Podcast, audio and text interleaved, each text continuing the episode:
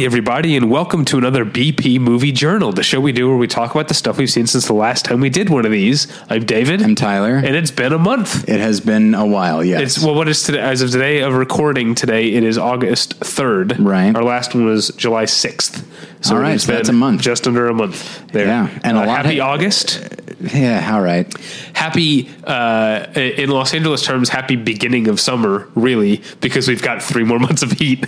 Yeah. it'll be November before it gets cool. Although July has been hotter than it yeah, we yeah really yeah that's that that's that's true. But it's just it, it's just uh, it's always a bummer to me to remember. And it's I've been out here twelve years, Yeah. and it has taken me until now to remember every year that it's not going to be cool in October. Like it's still going to be hot in October. Yes. It will be cool in November.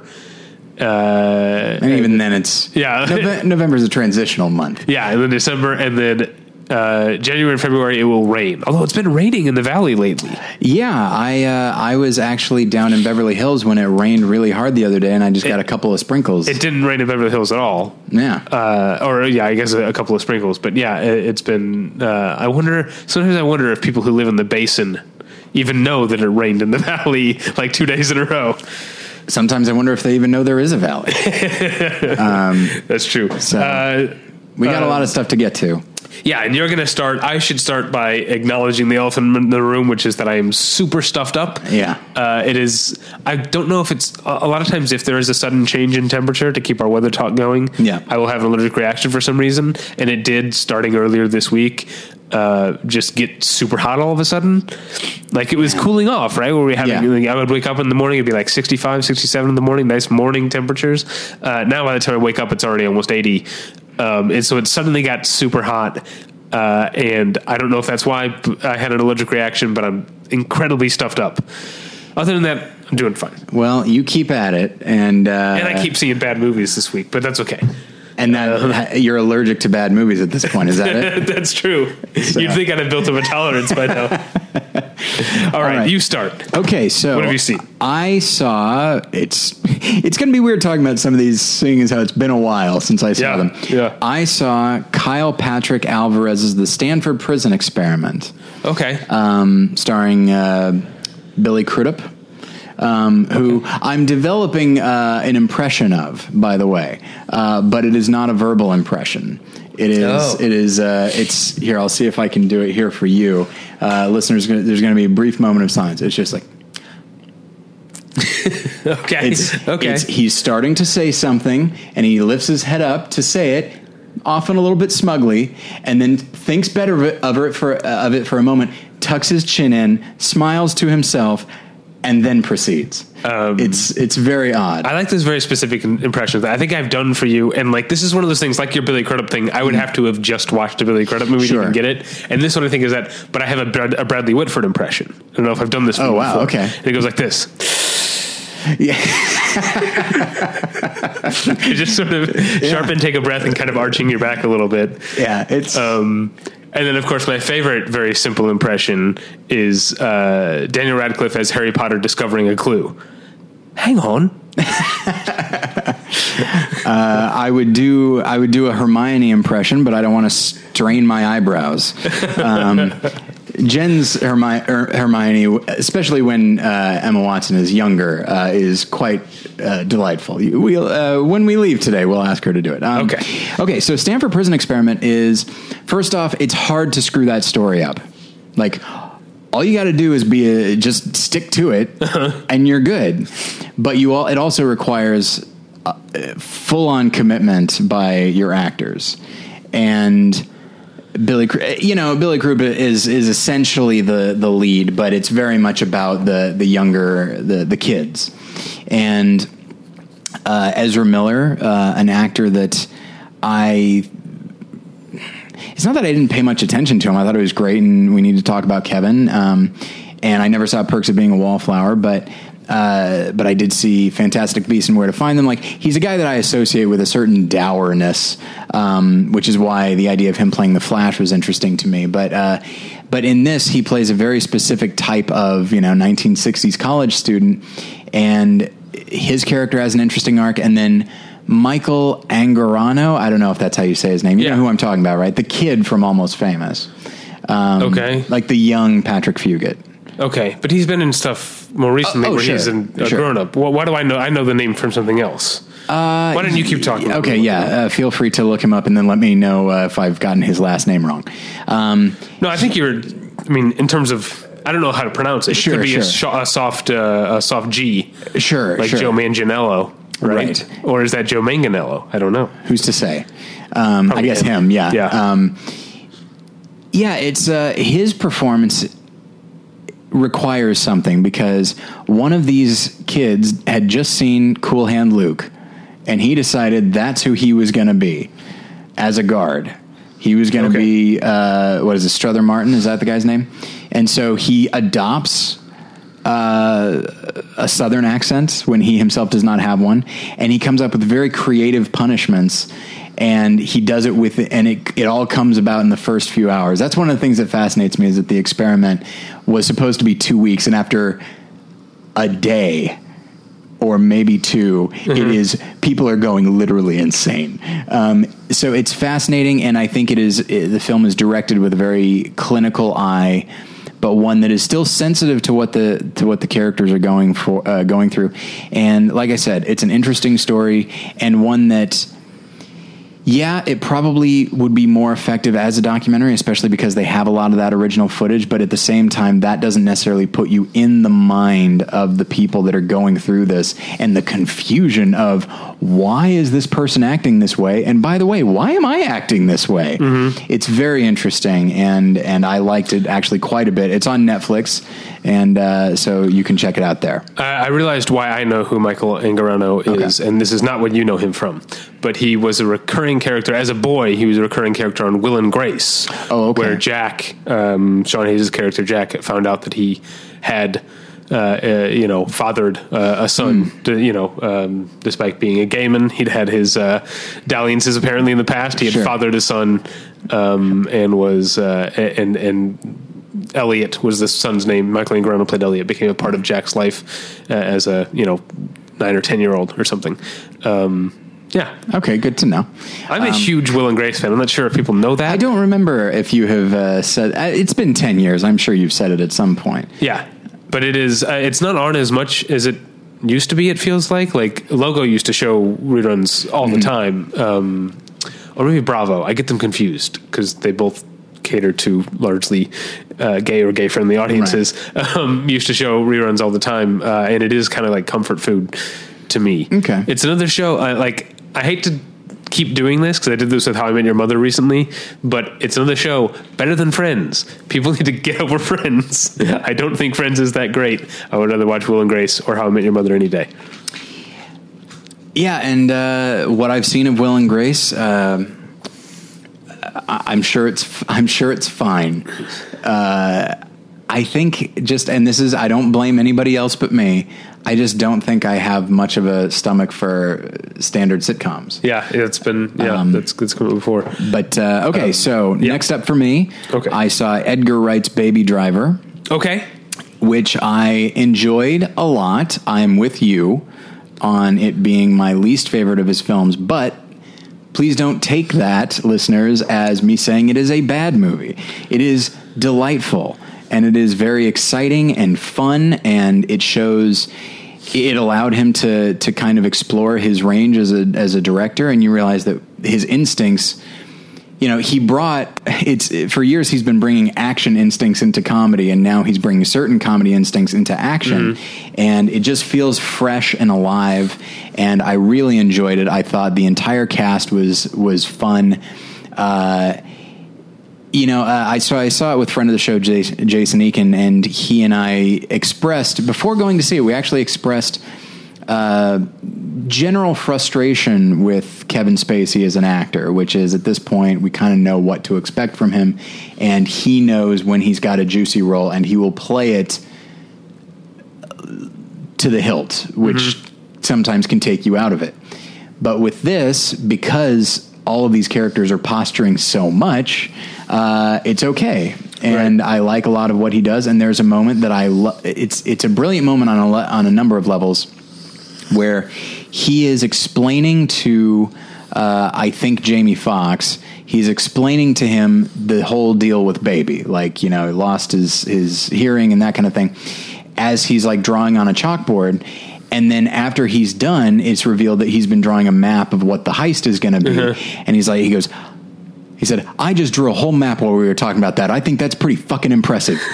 and it undercuts the exposition, which I think was br- uh, brilliant. And it gives him a nice moment. And uh, at one point, he mentioned he, uh, Monsters Inc. comes into play. And I think that's well well played.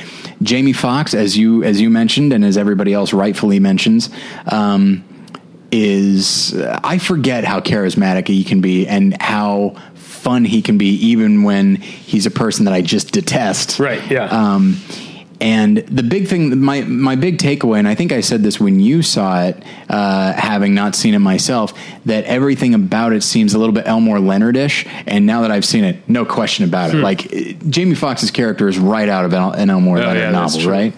Um, and uh, there has to be a certain the characters are colorful in a very specific way and they interact with each other in a very specific way and i just really uh, i like it a lot it is not it does not have i think it's interesting that he though this film is very clever and very funny, it is not, I would say, a comedy first. His other movies are. And isn't it interesting that when he gets away from comedy, that's when I find his film a bit more shallow? Uh, I feel like his other films are much more weighty than than this one, but I still enjoyed it quite a bit. I, I wonder if the other like uh, with his other films, he either had Simon Pegg as a co-writer, Sure. or he had source material to work from in, in Scott Pilgrim. Sure. maybe maybe this is the uh, this is the, the the revelation that Edgar Wright is simply pretty good at being a screenwriter. Sure. he's not as great Yeah. as his other films uh, i- implied. He remains a brilliant filmmaker, Yeah. but he needs someone who's beyond pretty good, if not occasionally great, as a as a collaborator Yeah. for him to continue batting a, a, a thousand. Okay. All right, uh, that's two for you. Yep. Let me do one of these. I saw it now. I this is forever ago now. Yeah. It feels like, but I talked about wanting to do a Don Bluth profile. Yeah. and it is because I watched Rockadoodle. A movie that came out when I was a kid that I didn't see because I had no interest in seeing it. Of course because there's no reason that an 11 year old or whatever would be interested in in the early 90s an animated reimagining of Elvis movies with Glen Campbell voicing a singing rooster. Mm-hmm. That's and the movie's also a mix of animation and live action. That I didn't know. Uh, it's it's really really bad. It's just so stupid, um, and it's so it's so dull, and it also is. Uh, it like I watched. You know, the whole thing is like when I say the movie is like seventy five minutes long. I want you to know how long the credit roll is. Okay. The movie itself is probably about 66 minutes long. Oh, wow. Um, and then it has a very long credit roll. I think, I feel like they slowed it down just to like, Yeah. we need to cross the 70 minute mark. Um, uh, like there's some sort of obligation they had to fulfill, like, uh, like, you know, like, uh, padding your essay, you know, yeah. um, The margins are like super wide. yeah, exactly. um, uh, but yeah, I just watched the whole movie going. I don't understand. Although uh, uh, the the villain is voiced by Christopher Plummer, Oh, and right. he's clearly having a blast. Of course. Uh, he's he's really uh, really going for going for broke, uh, and that's that's fun. But yeah, there's no reason to wa- watch Rockadoodle except as a curio. There was a time in Christopher Plummer's career when he was playing villains pretty much every time, and it's right around there. Yeah. Star Trek Six, Dragnet, Rockadoodle, apparently. Um, yeah, and I I don't remember the last time. Oh, and then uh, he was wonderful in Nicholas Nickleby, but that was a few years later. Um, but yeah, uh, we should do a profile on, on Don Bluth. Like you know, people our age grew up watching his cartoons, although neither of us felt any inclination to see Rockadoodle. Um, No, but, But yeah, like I, I, I do want to talk about Don Bluth because I feel like there was a there were, you could do it like in comparison to the Disney movies that were coming out at Yeah. the same time because as much as Don Bluth stuff can be hit or miss, there's less of a formula to his stuff. Yeah. his stuff is weirder, Yep. darker, often darker, darker. Especially yeah, and I hadn't like. Um, You know, I, I hadn't thought about it since I was a kid, but like I loved All Dogs Go to Heaven, but it's about dogs dying. Yeah. it's, it's very sad. And there are when I think images of uh, dogs not going to heaven. yeah, that's right. Yeah. Um, I never saw the sequel. Uh, All Dogs I. Go to Heaven 2. Yeah. Nor did I see any episodes of the All Dogs Go to Heaven animated series, uh, which there was. I remember everything had an animated series at the time. guess there was a New. Kids on the Block animated series. There was Bill and That's Ted's uh, animated adventures. That's true. RoboCop had an animated series. I do remember that. Yes, Uh, yeah, everything did. there was Batman the animated series. Come on. Sure. So okay, Rockadoodle, not good. no, what's what's what are your next two? Okay, so next up for me is John Watts' Spider-Man: Homecoming. Oh, here it's good. It is very good. It has uh, a so-so third act, and it has a climactic battle that I I didn't see it in the best theater, so it was like this looks a little muddy to me. I can't totally make out what's happening. I assumed it was my theater. Uh, ta- I talked to other people; they said much the same thing. Oh, okay. Um, but uh, but there's a lot of good in it. Um, Tom Holland certainly makes a good, a, a very good Peter Parker. But I also like a lot of this beats they give him to play. He is notably young. He looks young. He reads young, um, and you know, often when you have a, a younger character, unless it's going to be a movie like Margaret or something like that, you often uh, they often have very adult type tendencies because it's an adult writing it. Um, and so, with this, Peter Parker's mistakes are the kinds of mistakes that a 15 year old would make. His the way the things that he learns are things that. Yeah, this is probably about the age that you learn it, um, and I thought that was great. I was really interested to the point where we, as adults, and probably anybody watching it, but as adults, we watch and are like, "Oh, you, you stupid kid," you know. Um, and so I like that. It really it shook things up a little bit for me within the MCU, which is so predictable, but changing the nature and in fact experience level of the main character makes a huge difference. Um, I, I think Michael Keaton did a did a really great job as the villain.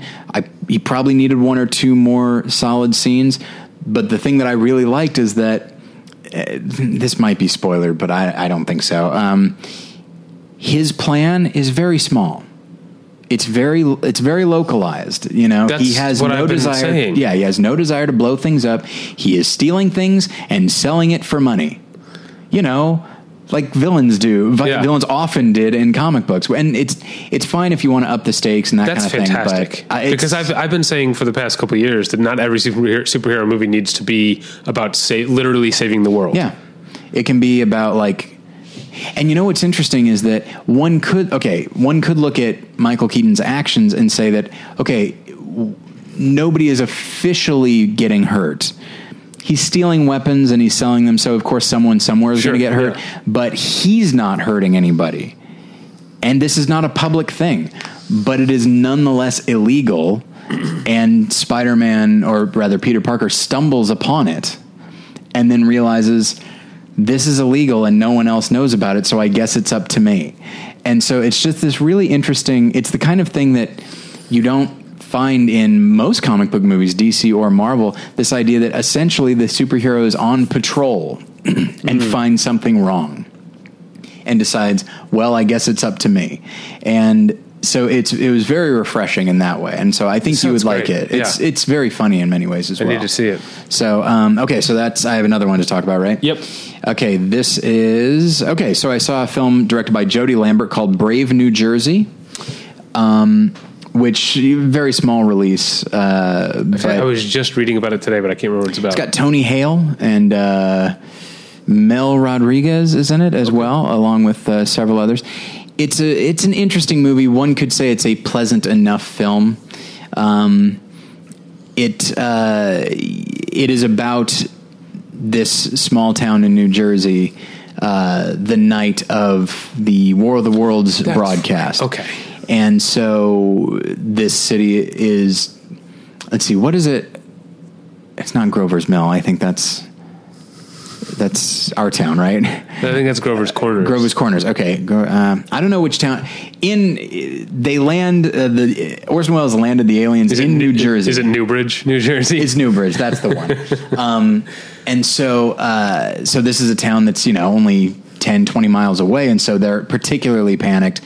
And it's about just their response to that, to the direct threat, but also their response to their lives and this thing, this feeling of oh my gosh, what have I been spending my my time on, and that kind of mm-hmm. thing. So there is some good stuff in there, but I do think that it's a little bit condescending towards people that you know towards people in a small town and I know that New Jersey isn't officially flyover territory, but as far as how this film approaches these people, it might be, might as well be. right, because it's New York's backyard. Hey, there you go. There you go.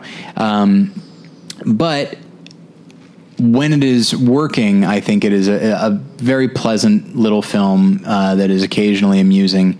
And uh, I think I, I'd say I was happy I saw it, but I think that there is a lot more. There was a lot of untapped potential in the in the premise.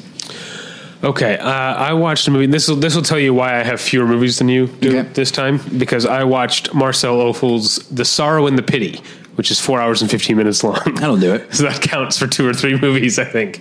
Um, I've been meaning to see this movie since I was like in high school and saw Annie Hall, right? Because isn't that Right. the movie they go to see? Yeah. When is that? That's what he's waiting outside of when he pulls. Uh, um, I think so. uh, well, I, I'm forgetting his name. It's not Malcolm McLaren. It's the other guy. Anyway, Marshall McCune, yeah, that's it. Marshall McLuhan. McLuhan, Yeah, that's right. Um, I always think Malcolm McLaren, who's the he was the Malcolm McDowell. Malcolm McLaren was the Svengali of the Sex Pistols. Ah, yeah. um, anyway, um, so I watched The Sorrow and the Pity, and uh, man, it's something. First off, I'll say if you have Sundance Now, which is what I have, uh, through like I have a subscription to Sundance Now through my Amazon Prime subscription, so I, I pay a little bit on top. Uh, and you watch The Sorrow and the Pity. Beware that the two parts are mislabeled, and you have to watch them out of order. Because I started what said part one, and luckily it starts off with part two. Like that's the first thing it says. So I immediately realized like this is a problem. Where you're like, oh, how avant garde. yeah, exactly. Um, I had friends in, in high school uh, or no, at college. I recommended the movie Incident at Loch Ness to them, and they'd just gotten a new uh, DVD player, and they watched the entire movie in black and white. Not really because their DVD player was like it was like in the wrong input or whatever, and they just thought this movie I'd recommended was in black and white. um, anyway, uh, the Sorrow and the Pity, man. So I don't know if you know what it's specifically about. It's a World don't. War II documentary, or it's a post. It's made in the late '60s, uh, 1969, and it's it's specifically about the occupation of France. Okay. And even more specifically, it sort of tells the story of the occupation of France, mostly sticking to one small city. Okay. Um, it, it branches out and, and you know tells the whole story, but it's it's it that's the lens through which it tells the entire thing. Um, and I, uh, you know, I definitely by the end, I definitely realized why it's so long. It really builds, uh, and it, especially like in the early going, there are so many, you know, like uh, there are so many talking heads that are being interviewed, and I kept forgetting like. Was this person part of the resistance? Was this person like you know part of the Vichy? Like I, I, I kept forgetting you know, we would return to someone and I'd be like, wait, I can't remember who he was or who she was again. Um, but that's okay because it comes together over time and you start to start to see it it build and I, I think um, the the real great effect of it is is that it it puts you in the heads of a person living in France at the time in a lot of ways. Um, except in ways that it doesn't. Except in ways that it, like the movie, uh, you know, and uh, Marcel Ophuls, uh, uh, like recognizes that the people who are answering these questions 25 years after the fact are maybe revising their history a little bit, like maybe like Sure. um, making themselves look better or or like pretending to have been more sure of themselves at the time than they were, and maybe they've even convinced themselves that they are. Like, but the movie's very aware of of that. It's not uh, you know it's it's not turning a blind eye to the fact that this is there's 25 years of history that's affecting how people. But in terms of the way it's structured, it sort of puts you in the head in terms of at the time you're seeing like here's what was happening like here's who was in charge of the Vichy government here's how different people felt about it but as as far as the terrible things that were happening both things that were happening to the resistance by the Germans of the Vichy government, uh, the occupation government, like the ways that they were, you know, denied rights and tortured and killed and everything.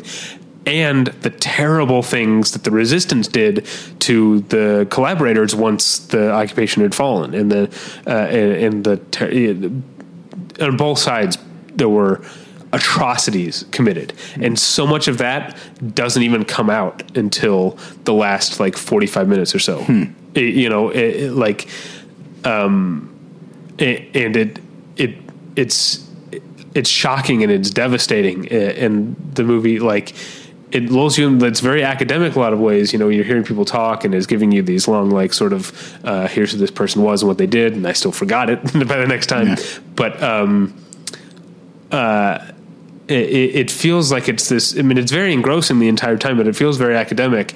And then suddenly, to me, at least this was my experience, the last like forty five minutes or so of the movie suddenly becomes very angry, Yeah. um, and very shocking because you're hearing people uh, um, describe. Like, there's one guy who's being interviewed, like at a.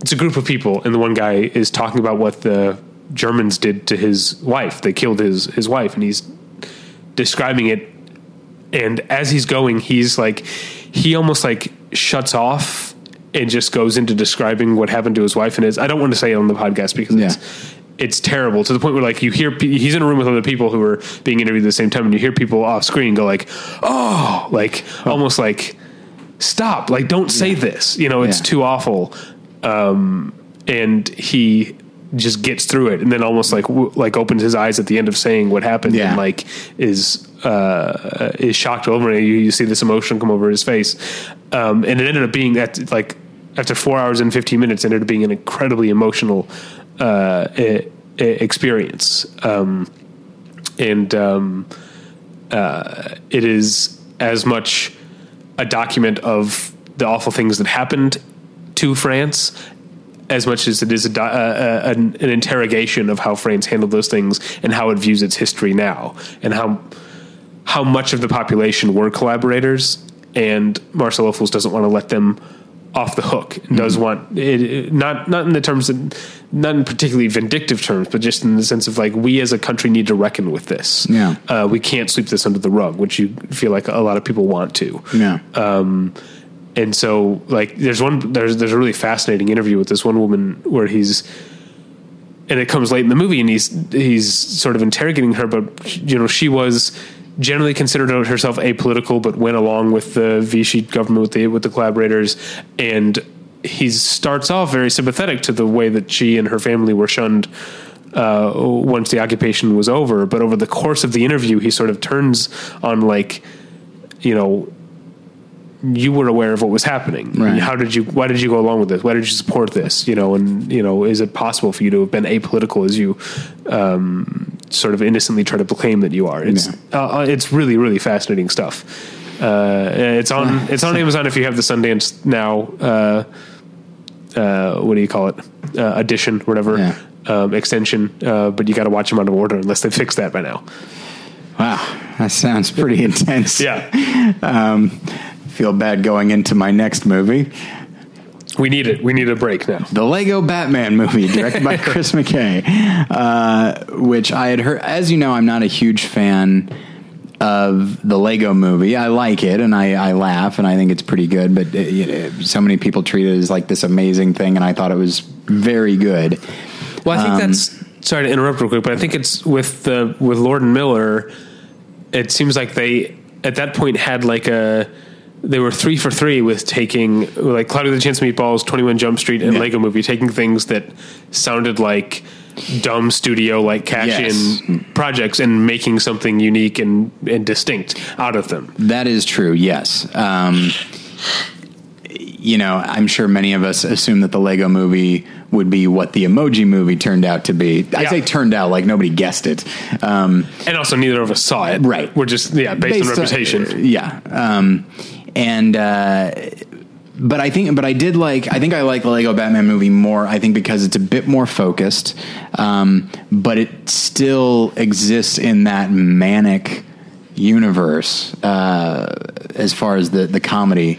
Um, I think the the voice acting is is really great. I have a hard time because there are moments, you know, where the character's like learning something and it's a sincere thing. And I was like, you are not even a Batman movie, nor are you even a Lego movie. You are the Lego Batman movie. How do you have the audacity to learn something? and yet, some, and yet, it, it is organic and it's earned and it feels sincere. Uh, and I think the, uh, like I said, voice Will Arnett is very good. I really enjoy. Did you see it? I forget. I did not see it, no. I really enjoy um, Michael Cera as a very adorable Robin, um, who nonetheless I still would enjoy watching get hurt. Uh, he's like that type of character, um, like Butters. you know, and is Jenny Slate also back as uh, is Unikitty? not that I'm not that I recall. Because they're making a Unikitty series. Okay. I learned at Comic Con. Okay. I think. The character might have made a cameo, but I don't actually Okay. know. A lot of characters show up in that uh, in that film, but um, but yeah, and and they do an uh, kind of a neat and silly thing where Legos Legos uh, way to get around licensing is astonishing to me because the Joker decides that he's going to he's going to go to like this uh, I forget what it's called. It's like the oh, it's like where Superman keeps his villains. Like when they when he arrests them, it puts them in like the there's a word for it. I can't remember, but anyway, it's this place where like all the worst villains go. And Citadel? so no, No? no, you're thinking of that Irish horror movie. Yeah, that's it. There's only so many villains in that one. Uh, but yeah, and so Joker decides he's going to release all of these villains, which includes Voldemort and Lord Sauron Yeah. and uh, the Wicked Witch of the West and like all of these things. And it just is fascinating. And King Kong, although they clearly did not have the rights to Godzilla, um, but they Okay. wanted to evoke Godzilla. Um, so it's just, uh, I enjoy that because when I was a kid, I used to. I had this thought of what if every single horror thing were real? Um, and just like how could you survive when every eh, and I, it, essentially it was a way for me to think of okay what in horror movies have they not done?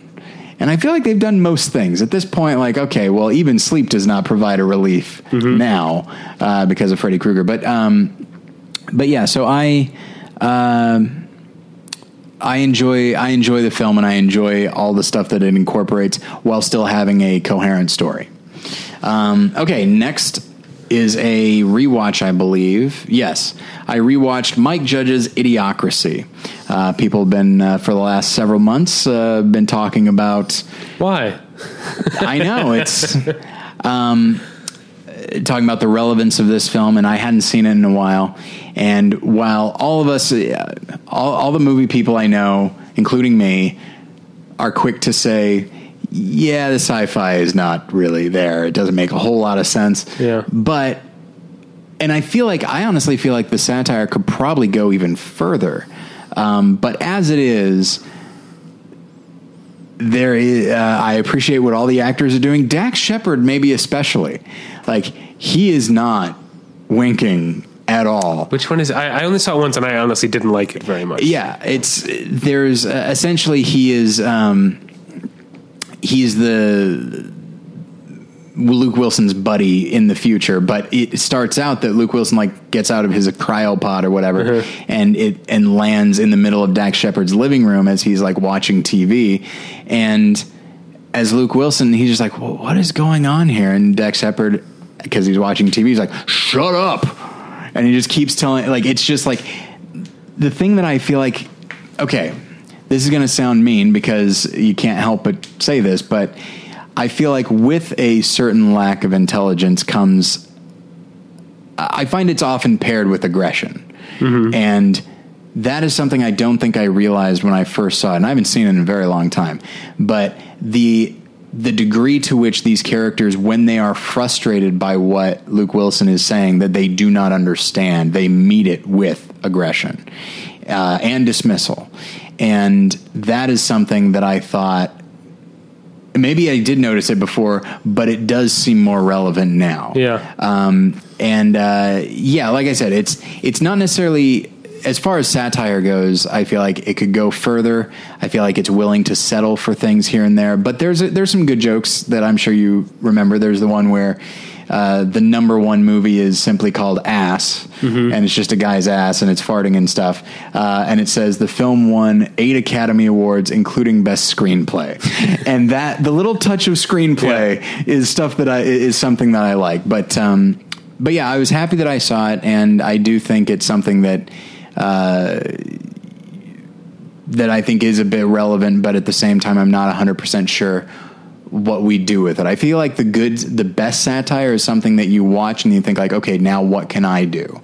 And with Idiocracy, I don't, I don't feel that way. Yeah, because it's, it's what I always had a problem with. It's mean spirited and elitist. Yeah. Um, yeah, uh, and uh, it kind of it's kind of a turnoff to me. and it kind of i think there is the possibility that it uh, that maybe unconsciously you feel like i'm laughing at this and thus surely i'm not a part of it right right. i mean how could i be if i'm laughing right Yeah. so yeah i definitely think there's a, a an element there All right, my turn. yeah Um, in keeping with the comedy uh, uh, trend here, I saw Malcolm D. Lee's Girls Trip, Okay. and uh, I'm glad that I'm not in in the minority here. It's awesome. It's so much fun. Okay. It's a. I'm glad that it's a hit. I'm glad that people who have seen it um, seem to like it. It does seem like the type of movie being a, a broad comedy that is um, you know aimed at a specific demographic you know, you know on top it's a broad comedy to begin with and then it also has the feelings of like this movie was made for the black audience you know Sure.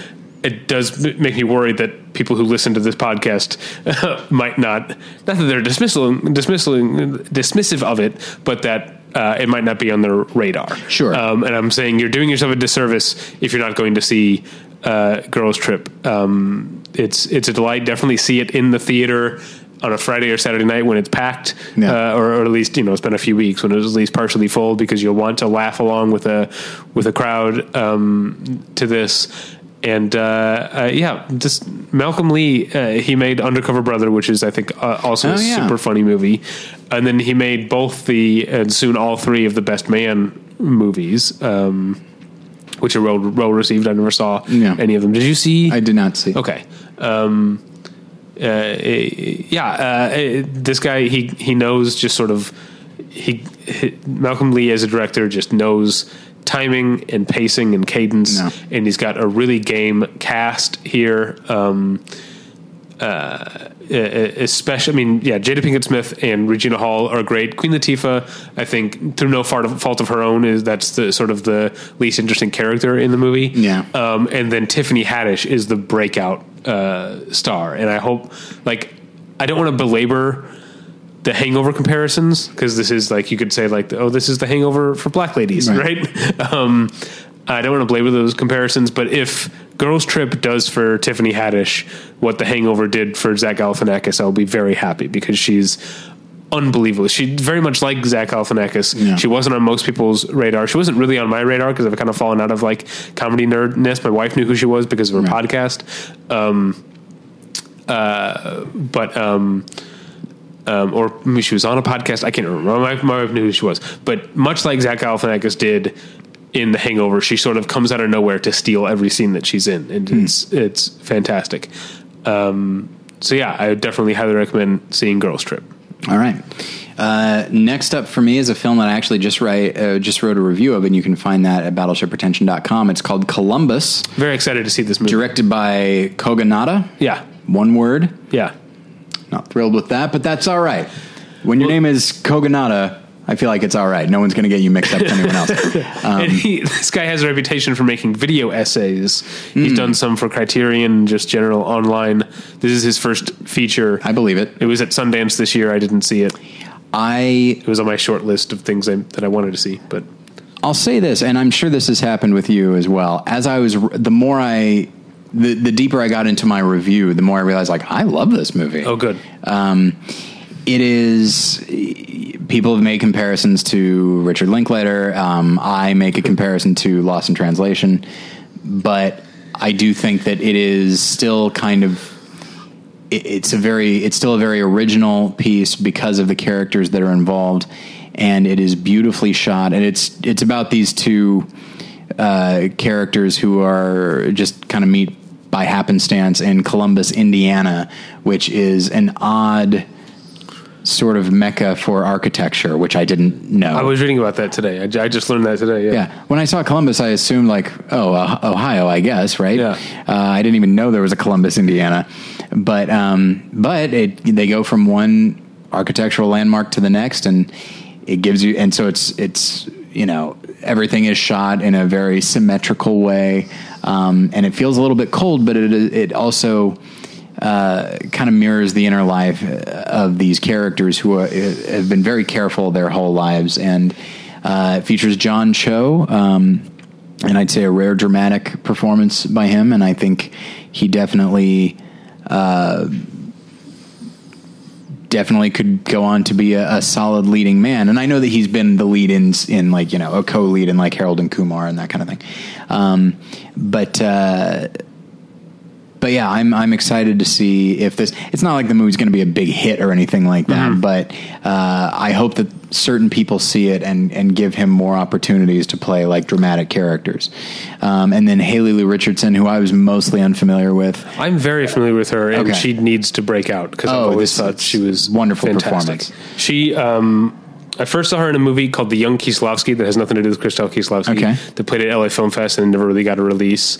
Um, it's a decent movie, uh, but she was also in. Um, the Bronze, which is a terrible movie, but she was good in that. And then she was in uh, Edge of Seventeen last year, which Right. she's great in that. But Hailee Steinfeld, you know, and, and Woody Harrelson sort of walked away with the movie. Um, so I, yeah, sorry to interrupt, but I think Haley Lu, Richardson hopefully has a great career ahead of her because she's terrific. Yeah, as I was watching, I thought like, okay, there's there are obvious ways to play this character and ways that just not to imply that the character is obvious on paper, but it's just like, okay, there's a tear jerking element to this character, and I'll just play that and problem solved, and it'll write it and it, you know work itself out, and it probably still would have been effective, but she she chooses instead to undercut certain emotional things that I think uh, make sense for who the character is. Um, and then uh, good supporting performances by Parker Posey and Rory Culkin. And oh, where's he been? I don't know. Here, I guess. He's been in Columbus. Is it in Columbus, Indiana? so it's uh, yeah, it really is. It's it's kind of a hypnotic film at times, and and you know it's get it's gotten a limited release. But if it if it's in your listeners, if it's in your city, seek it out. I think you'll like it. Uh, another one, right for me? Yep. Okay. Next up for me is a rewatch again, and it is David Fincher's Zodiac. I was in the mood to watch Sure. that uh, because, as it turns out, I might always be in the mood to watch that. It's very much the type of movie I like. I like Yeah. investigation. I like people trying to, you know, parse through uh, little details and that kind of thing. And you know, I can't. I feel like I can't say anything about it that I haven't said or that other people haven't said already, except that it's just such a thorough ensemble um, and so wonderfully cast. And it creates, as you mentioned, when you, you talk about when you first saw it, that uh, it made you feel a little bit paranoid. Mm-hmm. Yeah. Yeah. I watched it. This was what I did. So you know my okay. So I was in, I was in the old place. Jen was out of town, uh-huh. and I decided to watch Zodiac at one a.m. Means it, meaning it took you till about three thirty a.m. Yes. to watch the whole thing, right? and I was watching it uh, partially in my office. And so you remember the layout of my old place. In order to get from my office to the bedroom, you have to pass by that stairway. Uh-huh. When and when the lights are off, it just drops to darkness. Uh-huh. And as I was walking by, I had this moment. It's like, what if? And I'm not. I wasn't thinking in terms of the Zodiac killer, but it's like, what if somebody just walked in? Like, what if somebody just walked out of the darkness of the stairwell, was just walking up the stairs, and it got me. It got me thinking of that one of the early scenes where it's just this in in the film this young couple. It's broad daylight, mm. and then up walks this figure in all black, mm. hooded, and it's just so matter of fact That's the that scene. is scary as hell. That's the scene when I think about because it's a very rewatchable movie. But whenever I think about rewatching it, I think about that scene, and I'm like, I don't know if I'm in the mood. like that's a rough scene. Yeah, part of me's like, maybe I'll skip that scene. No, that is not the film watcher you are. You have to watch all of it. Uh, but yeah, and so I just had this thought of like, it's it's it's evil in the midst of a fairly banal situation and one that anybody could find themselves in. It's just, what if my wife and I were just out, not even in a super secluded area, and someone just walked up and pulled a gun or a knife, and they were committed to killing us. It's crazy. Yeah. Like, and and the film just gets me thinking about the darker side of humanity. Have we done? We've done uh, um, like over well over 500 episodes, and I feel like at some point we did uh, uh, something about movies that aren't necessarily horror movies, but that use horror. Did we do I that don't know episode? if we've ever done that officially. okay, we should do that. We talked about the difference between horror and suspense. Okay. but that's not exactly the same. Yeah, because I don't think I think I don't think of Zodiac as a horror movie, but Yeah. it has scenes that are horror. Absolutely. Um, okay, so and that is also on Netflix. So if you have not seen Zodiac, please watch it. It's amazing. Uh, all right. Oh, you did too. Okay, so I'm up. Um, I, I saw, uh, in keeping with my uh, big release, uh, you know, major studio releases, I saw David Leitch's or Leitch's Atomic Blonde. Okay. And uh, unlike um, some poor souls, I really liked it. um, Were there people that didn't like it? I Yeah. haven't, I haven't been- really been following the reviews. Uh, yeah, I was actually I was on the uh, the Out Now podcast uh, with our friends our friends Aaron and Abe, and they had uh, uh, our friend Terrence also was a guest, and Right. Aaron and Terrence both weren't really in weren't really into the the movie, and Hmm. it's uh, it's a bummer to me because I I really liked it. It's uh, um. Uh, I was talking with our friend friend of the show Scott Nye, and I said it's it's like if Nicolas Winding Refn made a John Wick movie.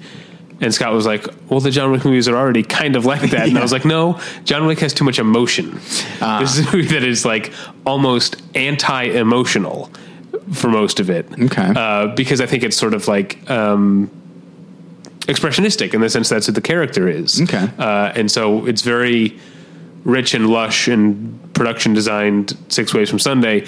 Um, but the the for most of the time, Lorraine, uh, Charlize Theron's character remains completely cool as a cucumber. Yeah. Uh, where she doesn't, and this is what I like about it, and this another John Wick type thing is the fight scenes um, actually take a toll. In one case, like so, like so much so that like there, there's one you might have heard about it. It's the centerpiece fight scene. It apparently is.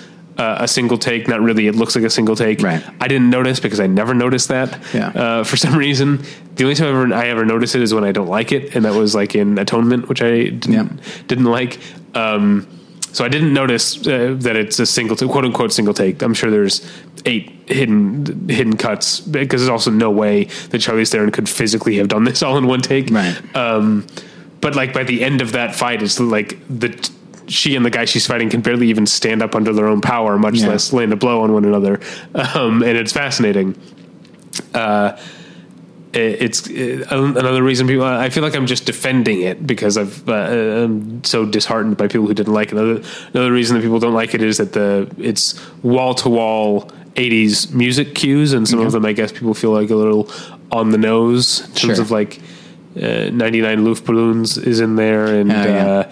uh, um, multiple versions of Blue Monday by New Order. Uh, I don't care. Uh, they're they're good songs. I'm okay if you playing. The, I'm okay with you playing the hits if they're good. Yeah. you know what I mean. Yeah, uh, uh, 99 Luft Balloons uh, was playing at Denny's the other day, Mm-hmm. and I have determined that anytime that movie, that song plays, I'm in a better mood. Yeah. I don't care how many times I, I hear it. and there's also like but some of the stuff they actually set the fights to is is fun um one of the, the maybe the first fight in the movie which is um the one in a moving car uh is to um not, it's it's a song called Major Tom, which is not the David Bowie song. Right. It's do you know the song we're talking about? It's it's the one that uh, what's his name? Do you remember Breaking Bad? They found the karaoke video, and he's singing the Yes. "Earth below us, drifting, floating." Oh, I know the song. Yeah, yeah. Well, it's the German version of Okay. that because the movie takes place in Berlin. So there's a fight to that, and then there's another fight to set to "Father Figure" by George Michael, which is a, a, a delightful. So I feel like people are like rolling their eyes at the music choices, but they're not giving the movie credit for using them well, even though they're big hits. The movie is using them is using them well.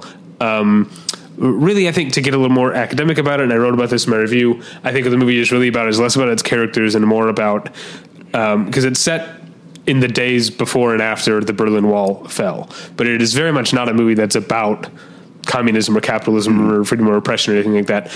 The reason I think they said it there is that it's a movie about chaos, um, and how and, and different differing methods of dealing with chaos. Our our lead Lorraine um, remains, as I said, cool cool as a cucumber. She remains on her path. She's got a mission.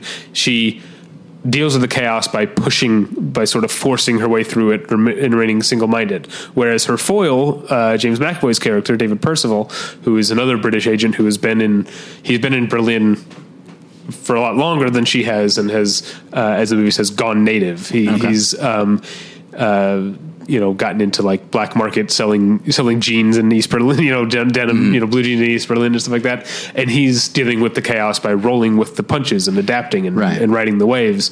And so I, I think the movie uh, is at its best when it's sort of comparing these two philosophies of chaos. Yeah. Um, and now obviously Lorraine's our lead, so the movie has, you know, it chooses one over the other. Yeah. Um, but David, but James McAvoy is, uh, I say David, his character's name is David, um, does get one of the highlights of the movie is a, a speech about why he loves the Berlin as it is in the late eighties. Um, that is, it's one of it's, uh, as far as non-action scenes, it's one of the, my, my favorite parts of, of the movie. Uh, I definitely recommend checking it out. Um, especially if you like, if you like action movies, um, then, then, then you'll like it. It also has John Goodman in it. You can't go wrong with that. Here's a fun thing. Uh, the latest example of a of a Facebook conversation that I allowed myself to get pulled into. Okay. Um, so I've I don't know how open I've been about mu how much I mm, detest. Yeah, let's say detest. There's a website called Movie Guide, and it's a Christian thing, and it is. I feel dirty when I read it because it is so self promoting in a way that it's just like you know for a for a website that really doesn't like the way Hollywood do does things you are as Hollywood as it gets um, but a big thing and they just keep talking about how and they talk so much about box office and they seem to equate that with quality Mm. and so or they certainly equate it with like moral quality and and the idea and, and they are trying to like influence the films that like Hollywood makes because and so they always talk about when you know a family film or a, or a G or PG rated movie like outperforms an R rated film or something mm-hmm. like that. And so you know the Emoji movie came out the same week as Atomic Blonde which features violence and sexuality and that kind of thing so they, Yeah, it is. Uh, it, it's a hard R. Having yeah. seen it, all right it's good to know it earns that R.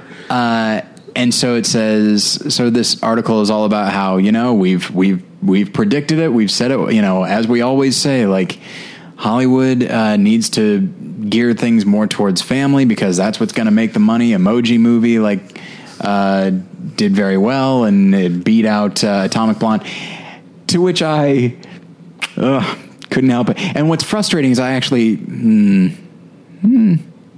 I interviewed the the head of Movie Guide for a paper I was writing. Okay. and uh, that wasn't the best experience either. But anyway, um, and so I couldn't help, and I said, "Wait, are you telling me?" That you are holding up the universally reviled emoji movie, which is seen less as a film and more as a cynical cash grab, as an example of anything that any movie should be. And just like it, it, it astonishes me. But that's the Yeah. thing is when you boil things down to when the thing you care about least is artistic expression Yeah. So it could be box office, it could be content, you know, moral content or spiritual. Yeah, that's content, what whatever. really rubs me the wrong way is the idea that just because a movie has a PG rating, it's more family friendly. Yeah. like I would be. I, I'm not. I'm not gonna.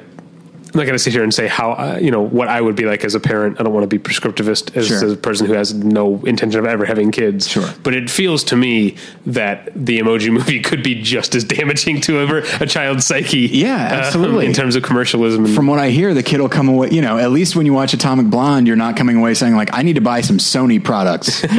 um, again, that's based entirely on what I've read. Um, No, you think I need to buy some black market Levi's?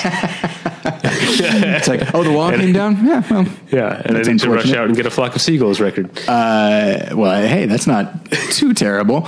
Um, but then at the same time, Alissa Wilkinson, who is a Christian and was uh, interviewed for um, one of the podcasts under the More Than One Lesson banner, and she writes for Vox.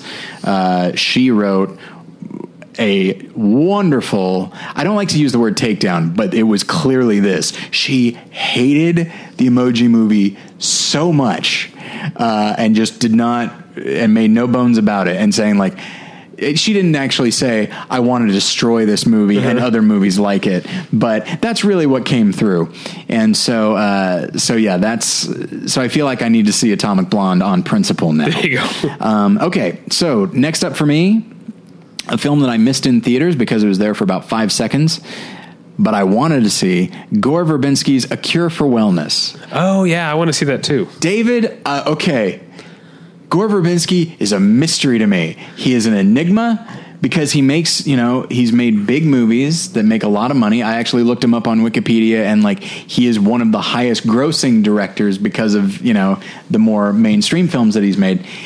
But his sensibilities are astonishing to me. That's uh, This that's, is a two, in the in the best way. I talked about way. it before. You know, I, the pirate sequels, the ones that he made, they are huge box office successes. They are also super weird. Yeah. Oh, he. I think it's fair to say that his movies have are always at least partially batshit crazy. Uh-huh. A Cure for Wellness is two and a half hours. By the way, Yeah, I heard Did that. not know that of beautiful insanity, some weird body horror, some stuff that'll make you like cringe. Okay, I'm even more but with bored. with a really wonderful gothic score and just it feels in many ways like a Hammer film as far as the type of story they're telling and the and the uh, the the story details that come out. And it really uh, I cannot recommend it highly enough. And while I think Dane DeHaan could be seen as kind of a limited actor,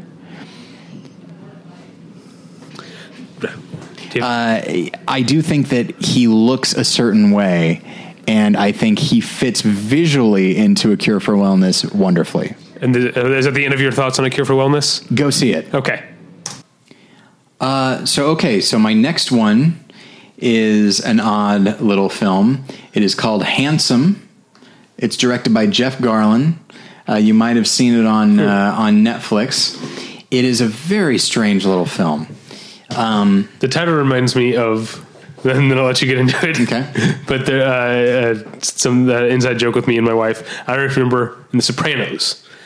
Um, one of the times that uh, that that um, Tony goes to visit his mother in the in the nursing home, and there's talking in the hall, and um, another woman walks by the nursing home, and Livia Soprano says, uh, "This is my son," and the other woman says, "Handsome," and then like as she walks a little bit out of earshot, Livia says, "She's a degenerate gambler."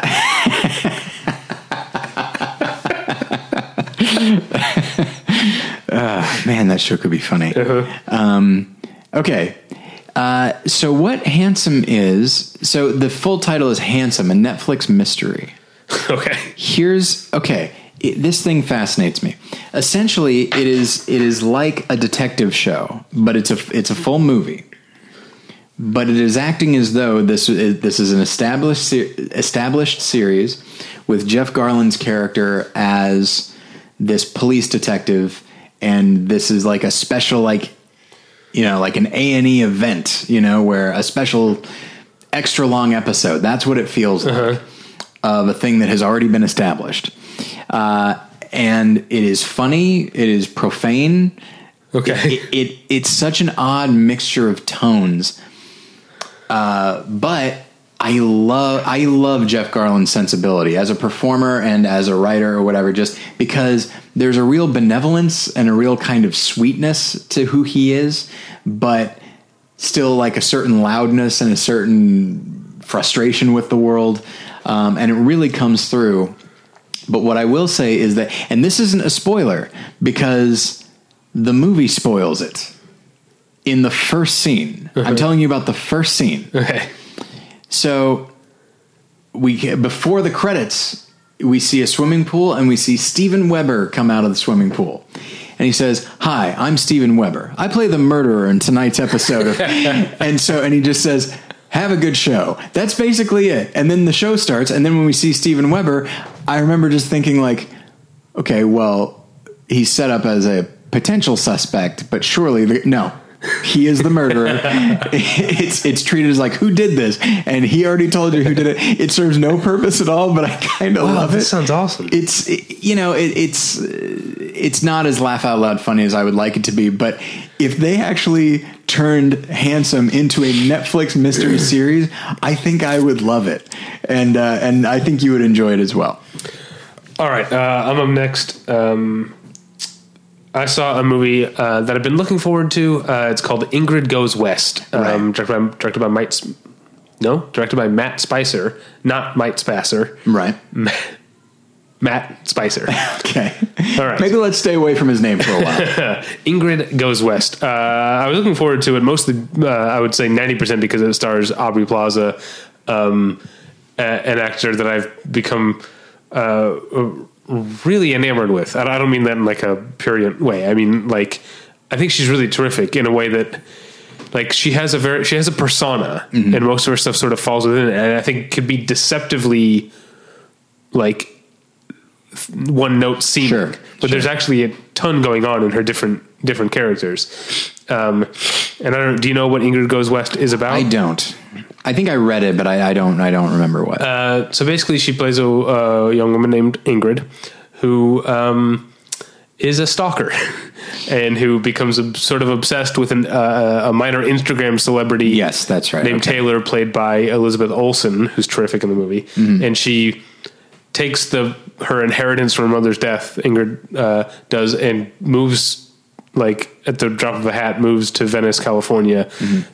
specifically to be with this person near this person she's stalking, and like ingratiates herself into her her her life. Um, uh, and uh, I think uh, ultimately I can't recommend the movie, but I think it does a good job, uh, and a lot of this is down to to Aubrey Plaza of balancing it being kind of a uh, uh, outrageous comedy with the fact that it's a really about a mentally ill person stalking someone. It has Yeah. sort of a thriller premise, Yeah. uh, but it's mostly a comedy. Wyatt Russell plays Elizabeth Olsen's uh, husband, and uh, O'Shea Jackson Jr., uh, Ice Cube's son, who played Ice Cube Ah, in yes. Straight Outta Compton, plays um, uh, Ingrid's landlord slash potential love interest.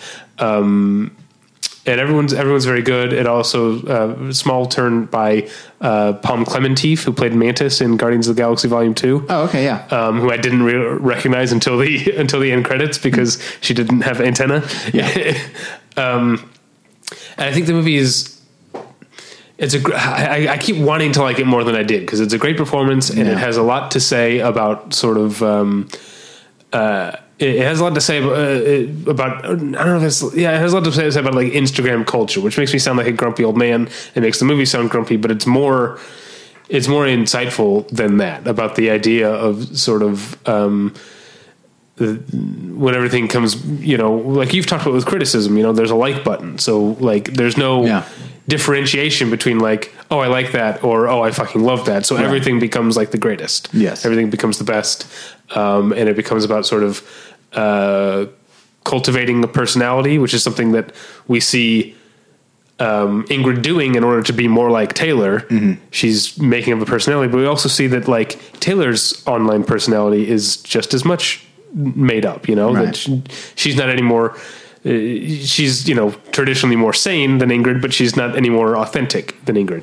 Uh, the reason I can't really recommend the movie is I think in the end it. Uh, you know, we've talked about to what extent a movie can be, uh, you know, saved or undone by its ending, and I think this movie comes pretty close to being undone by its ending, where I think it it tips over into sort of full blown satire in a way that I think is a betrayal of the uh, of the truly you know suffering character that it you know this person is legitimately mentally ill. And i think turning the corner that it turns at the end um trivializes that. And i and i found it to be uh like i said a betrayal uh, of the movie. Um good performances. There's a lot of good stuff. A lot of very sort of specific like um poking fun at uh, a certain type of uh angeleno you know Sure. uh, the type of people, you know, the the type of Angeleno who uh, isn't in town in April because of Coachella. That's the okay, type of. Angeleno I'm talking Sure. about. the, the Coachella people. yeah. No, thank you. Um, okay, so my okay, so I'm next. Okay, so Uh, I yeah, saw just just one this time. right. Okay. Uh, so I saw Katherine Dieckmann's Strange Weather, starring Holly Hunter. Oh, I want to see this. and Carrie Coon. Um, it is very good. Not quite great. Good, uh, some solid performances as one would expect. Uh, Holly Hunter plays this uh, woman in a small southern town. I don't remember where, and she is single and her son uh, has killed himself uh, a while ago, Okay. several years ago, in fact. And she's just kind of drifting along, but she there's a certain free spirit to her, uh, sp- free spirited quality to her as well. So it's a it's an eccentric character that I think uh, Holly Hunter, unsurprisingly, pulls all of these disparate things about her together so that it's not contradictory. It doesn't seem atonal or anything like that. It's uh, it's a full fledged character, uh, and then she discovers something, uh, and I won't say what, but she discovers something that gets her thinking about her son again in a very real way, and she decides she needs to go on the road to confront somebody. Uh, and she brings along Carrie, her friend Carrie Coon. Um, so, and Carrie Coon is unsurprisingly uh, also very good. Um, she, I think, for uh, like a lot of people, I think the first thing I was aware of her in was Gone Girl, and I thought she was amazing in that. But um, there are a couple of moments here and there where it feels. uh, It's hard to explain. Where the director is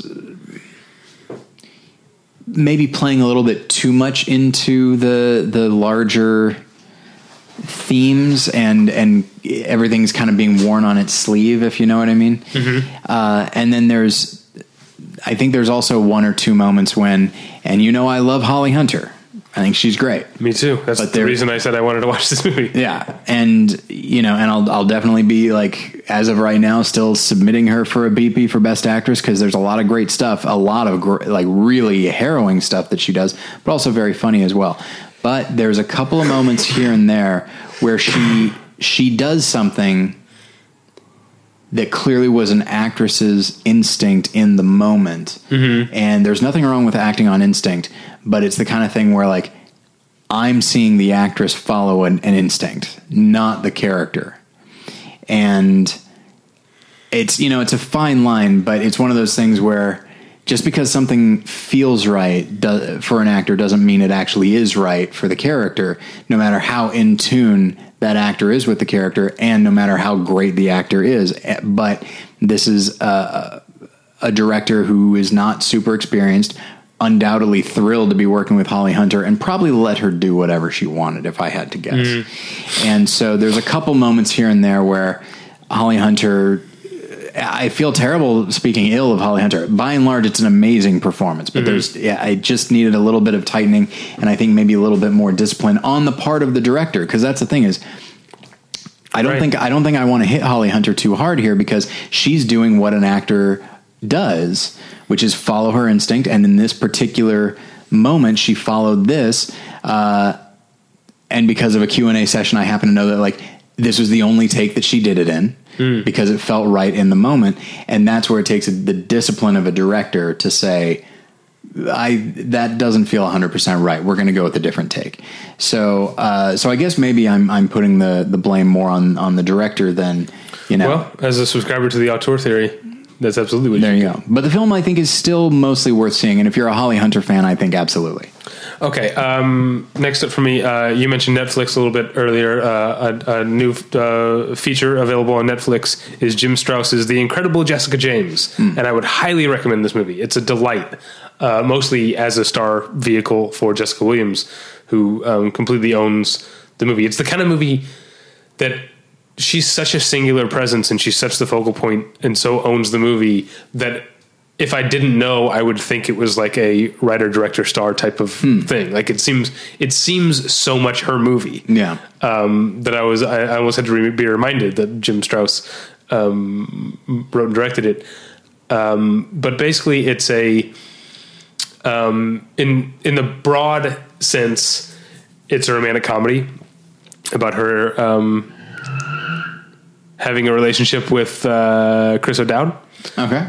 Not uh, not as himself. He's playing a character. Got it. Um, uh, but what uh, one thing I really liked about it that I think we don't see enough in romantic comedies, but is uh, a a good message, and b probably more true to life is that as much as this budding romance is like a big thing that's happening in her life, we uh, we are always reminded that like her personal dreams and her career and her friendships and her family are more important. Um, and, and so it's almost like it has all the ingredients. I, I talked about this in my review. Like every every romantic comedy has the best friend of the female lead Sure. character, um, uh, who's usually just sort of like a support system or cheerleader or whatever, Yeah. you know. Um, but in this movie, you've got just with a little, just a little tweaking of like the the the the knob, just making uh, the actress's name is Noelle Wells. I didn't know who she was, but apparently she's on Master of None. My wife knew who she was. Um, by just making her character a little bit more prevalent, that character becomes less. Even though that is a ty- a stock type role for Right. a romantic comedy, that character becomes real to us because we understand that they really are friends and they've been friends for longer. And if this thing with Chris O'Dowd doesn't work out, they'll continue to be friends, and that will be more important. Right. Uh, uh, I found that really touching, but mostly it's just Jessica Williams just owning it. Uh, Now, what, what has she been in? she was a, a, a Daily Show correspondent. Oh, I think is what she's okay. uh, best known for. all right, and I probably haven't seen. I haven't seen the Daily Show in years. Me either. Um, no, uh, yeah, I think I watched it when Wyatt uh, Cenac Yeah. was on. That was probably the last time I watched it, which at this point is like nine years ago. That was a while ago. Yeah, um, that's not true. I watched one when um, for Hey Watch This was a, for new listeners. That was a TV show, TV related podcast I used to do. Um, when when John Oliver took over, when Jon Stewart left to direct Rosewater, Right, Yeah, And. John Oliver took over for a while. We watched one or two of those for Hey Watch This. Okay, yeah. So that was probably the last time I watched uh, a Daily Show. How was that? Uh, it was it was good. I like John Oliver.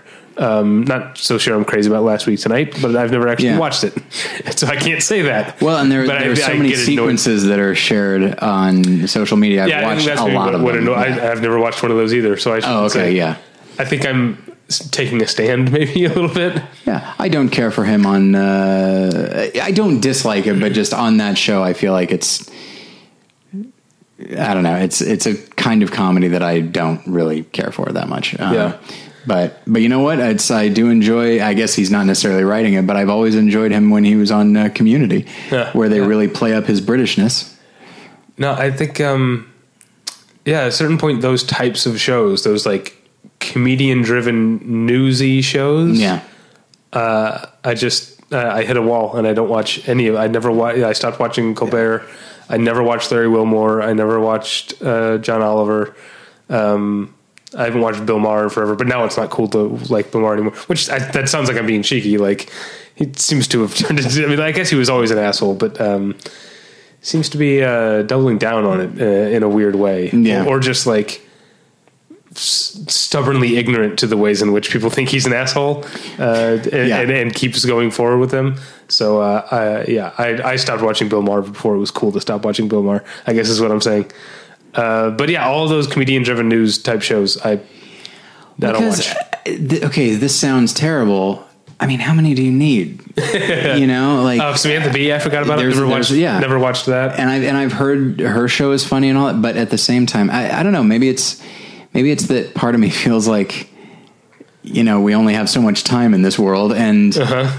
at the same time, like oh, here's the la- so like for example, there's a couple of if you, a couple of conservative podcasts that I that I listen to, and they would do it. Every, they would show up every day. But it's like, well, now I'm just hearing a, a- the same news story, often the same sound bites, Right. you know, clips of Trump saying whatever, and then people commenting on it.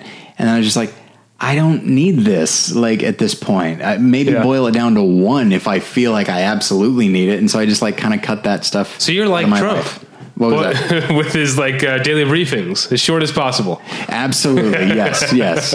One page. Yeah. Lots of pictures. There are, Make sure uh, it says my name as many times as possible. Have you watched? This isn't on my list here. Have you watched the President Show? Uh, no, no. It's kind of great. oh, okay. That's the guy who did Trump with our friend James Adomian, yes, right? Yeah. yeah, Uh, as Bernie. yeah. All right, There's some um, good stuff happening on that. Well, show. this is all to say you should check out The Incredible Jessica James on Indeed, Netflix. yes. It's very good. Okay, so next for me is uh, Batman and Harley Quinn, which I talked a little bit about uh, in our Comic Con episode, so I won't go into a whole lot of detail. But um, yeah, I think the problem, as I just to reiterate, now that I've written my review, yeah, it's just this this wanting to be everything for everybody. It wants to have these winking and sometimes very overt references to sex, which I don't have a problem with. It's the attitude. Mm-hmm. And the attitude is like, hey, can you believe this? It feels very 13 year old. Yeah. And uh, it just, Yeah. And it's, it's this idea. It's like, hey, you know how we kind of sexualize this uh, fictional person, uh, which is Harley Quinn? Yeah. Let's like actually do it now. Let's make uh, this uh, fan fiction into like an actual official thing. And it just bothers the hell out of me. And then there's stuff, I think I mentioned that there's, uh, there's this like club on the outskirts of Gotham City where various, uh, various thugs, uh, uh, hang out and there's like karaoke and stuff. So there's two, fa- and, and it's all thugs from like Batman the animated series. So Two Face is like twin thugs, the guys who kind of look like uh, Howdy Doody or whatever. Um, they're singing that song. Uh, I don't, I don't know what the actual title is, but it's like you know, "Don't pour your love out on me, baby." You know, uh, "Cry for a hundred years" or whatever. You know, the, you you Oh, know it if you heard it. But uh, and at one point, so they're each holding a mic, and at one point, one like kind of like drops down on his knees, like he's really passionate, but the mic is situated in such a way so it looks like it's kind of the other guy's Oh, geez dick, Louise. and it's like. And ever and everyone at the in the Comic Con screening, they all like laughed because it's very because like yeah, of course, because it's really obvious. These are twin brothers. Wow. Yeah, That's stupid. it's incredibly stupid, which is frustrating because like there's some good animation in there, and and it just boy, no thank you. boo, boo hiss, as I've said before. Yes. All right. What's uh, next for me? Oh my god. All right. I watched a great movie. Okay. Um, now I don't know if you remember uh, an episode you weren't on, so you probably don't remember. Uh, but uh, a number of months ago, with our friend Amanda, uh, uh, she and I talked about Scandinavian movies. Oh, right. Kind of a cursory look. We ended up talking about mostly a bunch of other stuff and barely just sort of listing some Scandinavian movies that we'd seen. We should probably revisit, revisit the topic sometime, someday and do justice to it. But one thing that multiple people said to me was, um, I can't believe you didn't talk about The Phantom Carriage, which is a 1921 Oh, yeah. silent movie from Sweden, uh, directed by uh, Victor Sjöström. Uh, I could be saying that way wrong, I'm sure. Um, but I guess it's a, it's a sort of landmark uh, Swedish film. Uh, so I watched The Phantom Carriage, and oh my god, it's so great! Yeah. Um, have you seen it? I have not. I've heard it's wonderful. So the the the sort of general premise is that uh, um, the last person to die on New Year's Eve, um, the last person to die before midnight, I guess Swedish time. It doesn't specify. Sure. Um, that person is then uh, has to drive Death's carriage and pick up. Essentially, you know, pick up dead bodies. The rest of the, or pick up not dead bodies, pick up souls. You Yeah. know, so it's this phantom carriage that he has to has to drive, um, and so the the main story of the movie is that this guy who dies in this sort of uh, drunken brawl uh, with his uh, drunken homeless buddies. Um, suddenly he gets picked up by the carriage, and uh, the the current driver is like, "This is your job now." And it turns out the current driver is someone that our our newly dead guy knew, and so we get this sort of like really sort of uh, layered and fluid um, series of like flashbacks and memories and stuff about uh, their their time together as friends, and also this guy's life before he was a drunken homeless person when he had a, wi- a wife and family that he abandoned, um, and the uh, the the nun who's been trying to who has seen good in him and been trying to Yeah. save him, who is also on her deathbed uh, because she has the consumption or whatever. Sure. Um, He's got the consumption. yeah, uh, it's a it's a beautiful movie, and it's um, uh, it, it has a mix of it has the sort of broad emotions you would expect from a movie in 1921, but it has a lot it has a lot of great silent performances um, and and some really uh, great nuanced uh, moments of just humanity. Uh, it's it's an absolutely beautiful movie and, and very well well shot in the. Um, uh, it's available on a Criterion Blu-ray and on their Filmstruck channel, and they have it, uh, I guess, properly tinted. Uh, you know, like it's nice. supposed to be. Um, so yeah, definitely the Phantom Carriage. Definitely check that out. That sounds great, and it's you know, and the it sounds like the structure is more complex than I ever associate with like films of that era. But it's unfair of me to to do that. For some reason, I think of those uh, of like films from the nineteen teens and twenties as like. Yeah, you know, film's kind of new and it's silent. There's not a lot of dialogue, so they're not gonna they're not gonna delve too deep into things. What the hell am I talking about? Yeah. I don't know why I still have that thought. Yeah. Like you watch Intolerance, you watch any number of films from that time. It's like Sure, yeah. they're narrative, they're incredibly narratively complex. Um, Yeah. And yeah, it's uh, yeah, that sounds great. Um, okay, next for me is a very very good movie, maybe even great, called Menashe Oh, cool. uh, directed by Joshua Z. Weinstein, and it is about uh, this uh, this single father named Menashe in uh, in Brooklyn, I believe, and he is part of a. a, a Orthodox Jewish community. Most of the film, though it takes place in Brooklyn, most of it is in Yiddish. Um, and so this guy, his wife passed away, and he is kind of he is described as a schlemazel.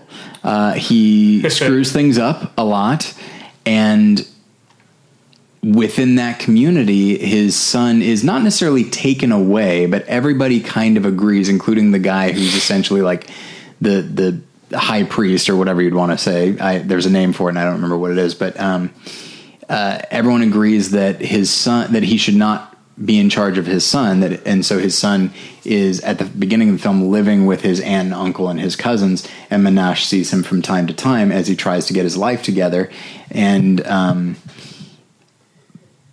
and it's a, it is kind of funny at times, uh, but it is also quite sad, as one can imagine. And I will say that I felt a shocking amount of kinship with the Menashe character in ways that I'm not super thrilled with, uh, because I happened to watch it at a time when.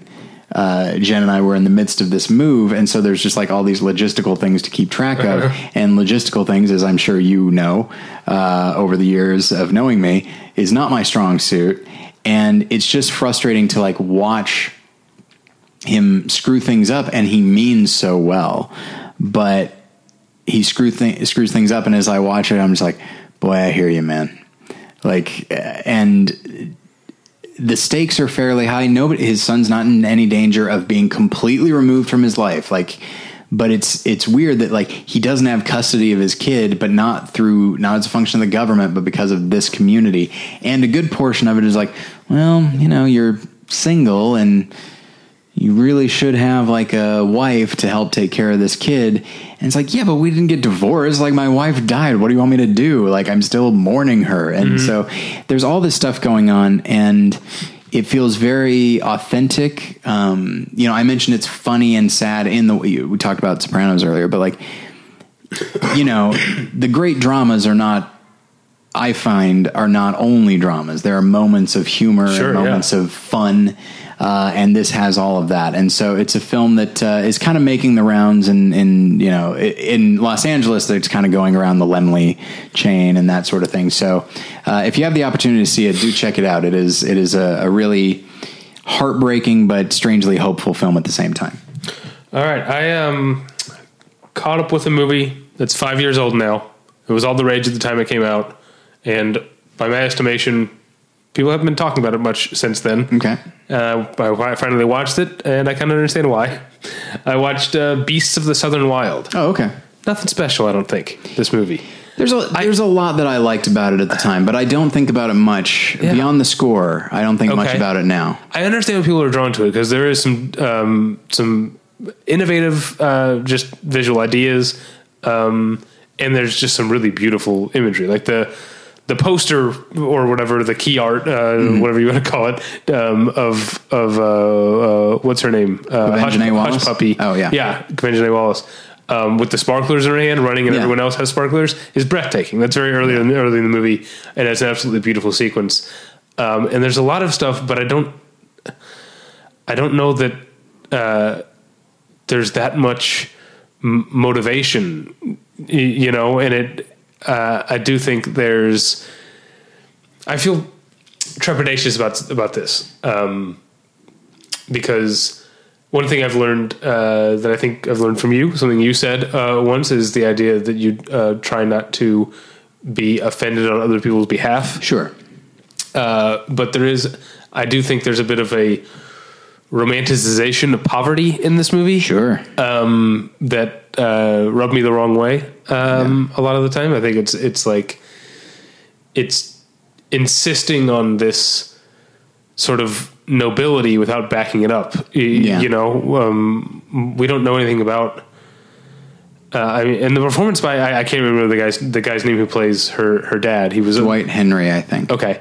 Um, I think it's a good performance, but there's not that much to the characters. Not that much No. for us to understand why, like when they get quarantined, they get dr- Yeah. taken to the mainland, and they like uh, orchestrate an escape. It, it all seems like uh, kind of phoned in and superficial. Uh, I, I never really grabbed on to wha- whatever this movie had to say. I will say um, that its setting, given the rapid melting of glaciers uh, and Sure. stuff that even five years later it feels a little bit less fantastical it feels a Mm-hmm. little bit more scary um, the idea of like southern i guess in this case southern louisiana or whatever uh, just flooding you know Yeah.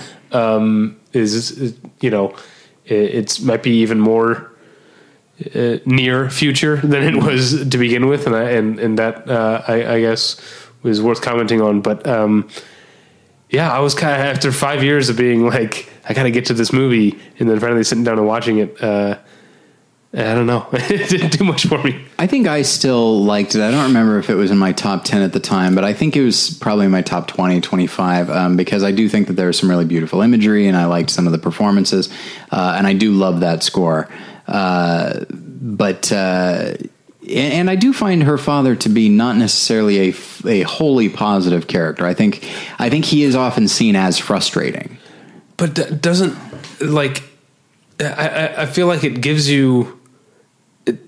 I I feel like the movie doesn't give you enough to unlock his character. I feel like I'm not uh, like I'm missing pieces, like like a like Yeah. something from IKEA. Like Yeah. I'm missing some pieces that I need. It's like yeah, because there's noble stuff, and then there is like sometimes he's uh, he could be a you know self centered jerk or whatever. But I feel like you know where does this fit together?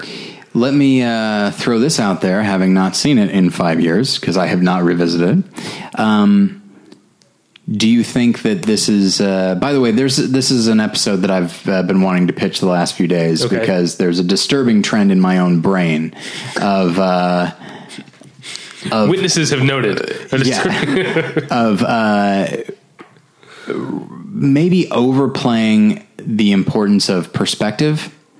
Uh, like whose perspective is the film from? Okay. And like, well, maybe it doesn't have to be from anybody's, but I find my mind drifting towards that as though it were a negative thing. Like, oh, it's like well, this is the main character, so why are we seeing this scene? Like, and I don't think that's a good attitude for me to have. Anyway, that's an that's an episode idea. But what But I will I- say is that the the Hush Puppy, like, it is very much her movie, and I could see her her father being something of an, an enigma to her as well. Like, But does do you think that's in the screenplay? Because I, I I can see what you're saying, but I feel like the the hush puppy hush puppy as written loves her dad. Yes, You know, there was a hush puppy, and she lived with her dad in the bathtub. That's Yes. like the you know repeated repeated line.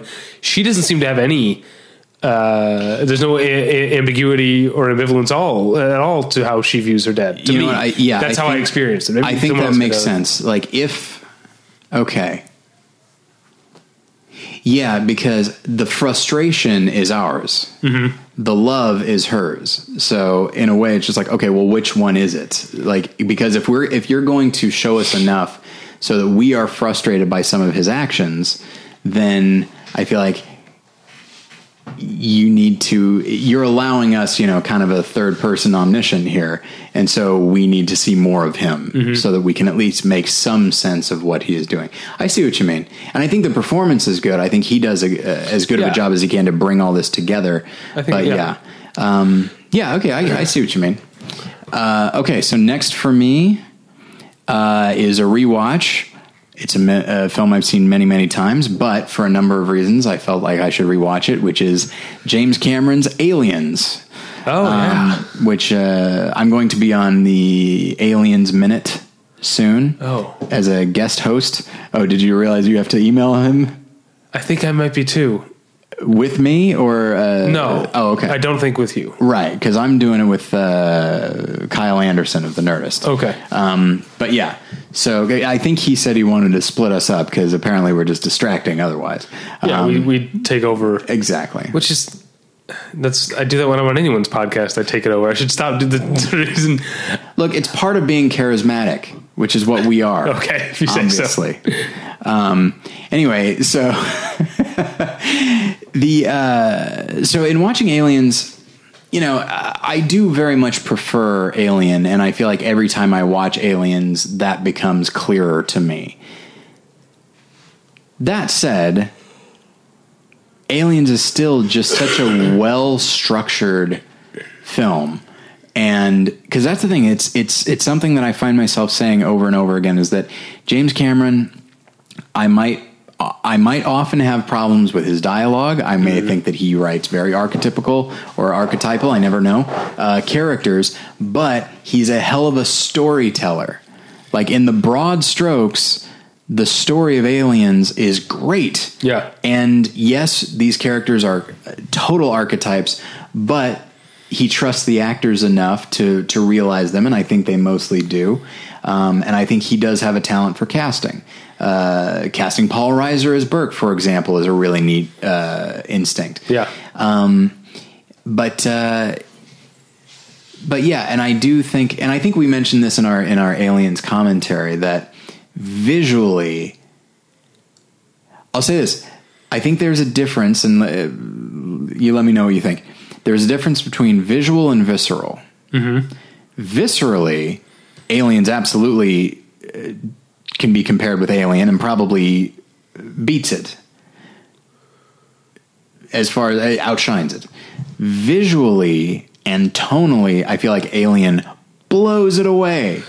I mean, I, I I don't know that I necessarily agree. I think well, I think I don't disagree either. I think that comes down to personal taste. Sure. Because I think James Cameron has a uh, an incredibly um, disciplined and effective visual uh, approach. It's not dripping with atmosphere the way that that Alien is, um, but I think the way that he, I think in an era sorry, in an era before we had, you know, uh, these massive just CGI planets and landscapes and stuff, Sure. I think James Cameron has always been able to translate the sort of cinematic bigness of the thing that he's presenting. You know, even if it's just Marines in a room, like Right. it, everything always seems larger than life in a way that I think it uh, that it, it comes down to knowing how to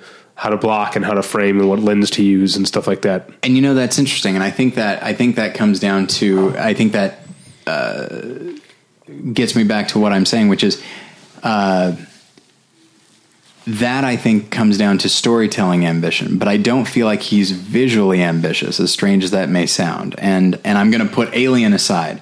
Like when i think of it it's just like yeah aliens is like marines like what the corridors are, are, fine and all that, but like uh, walking around in an office and then walking around like, oh, here's the aliens lair, but it's still just like some gunk and it's just, it's it's cinem, uh, cinematographically, ugh, um, it feels a little bit perfunctory or or at least functional. Which there's nothing wrong with that. I I think that that is the kind of director he is, but the bigness that you're talking about, I think, is a storytelling bigness.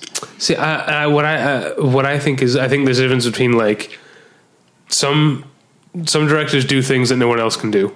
Sure.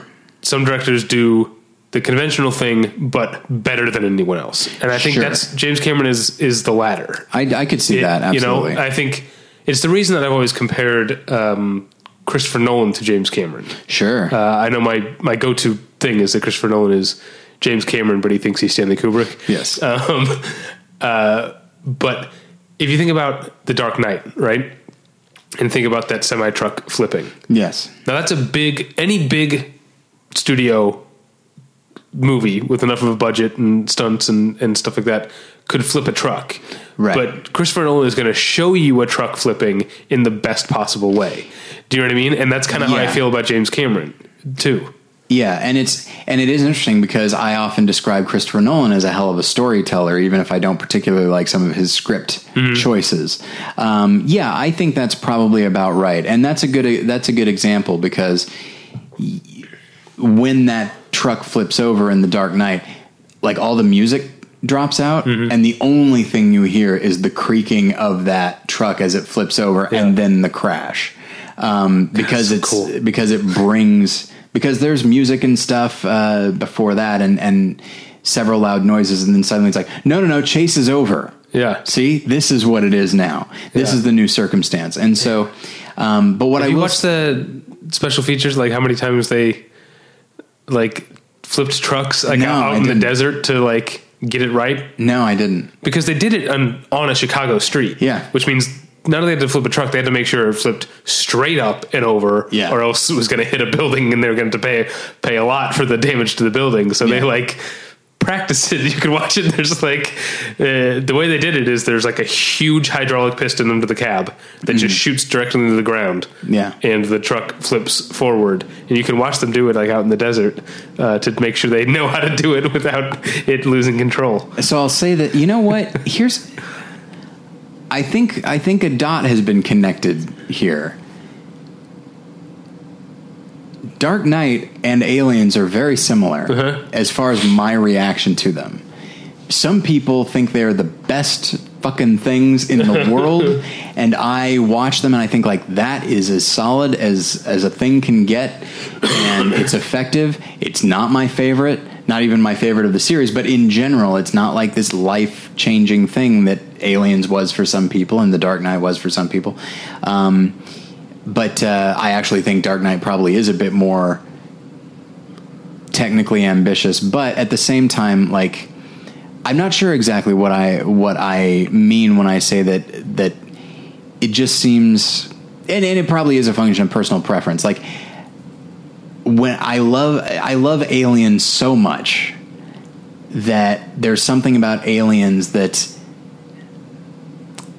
for example, with the alien itself, the fact that there are now so many and that they can now be so easily dispatched mm-hmm.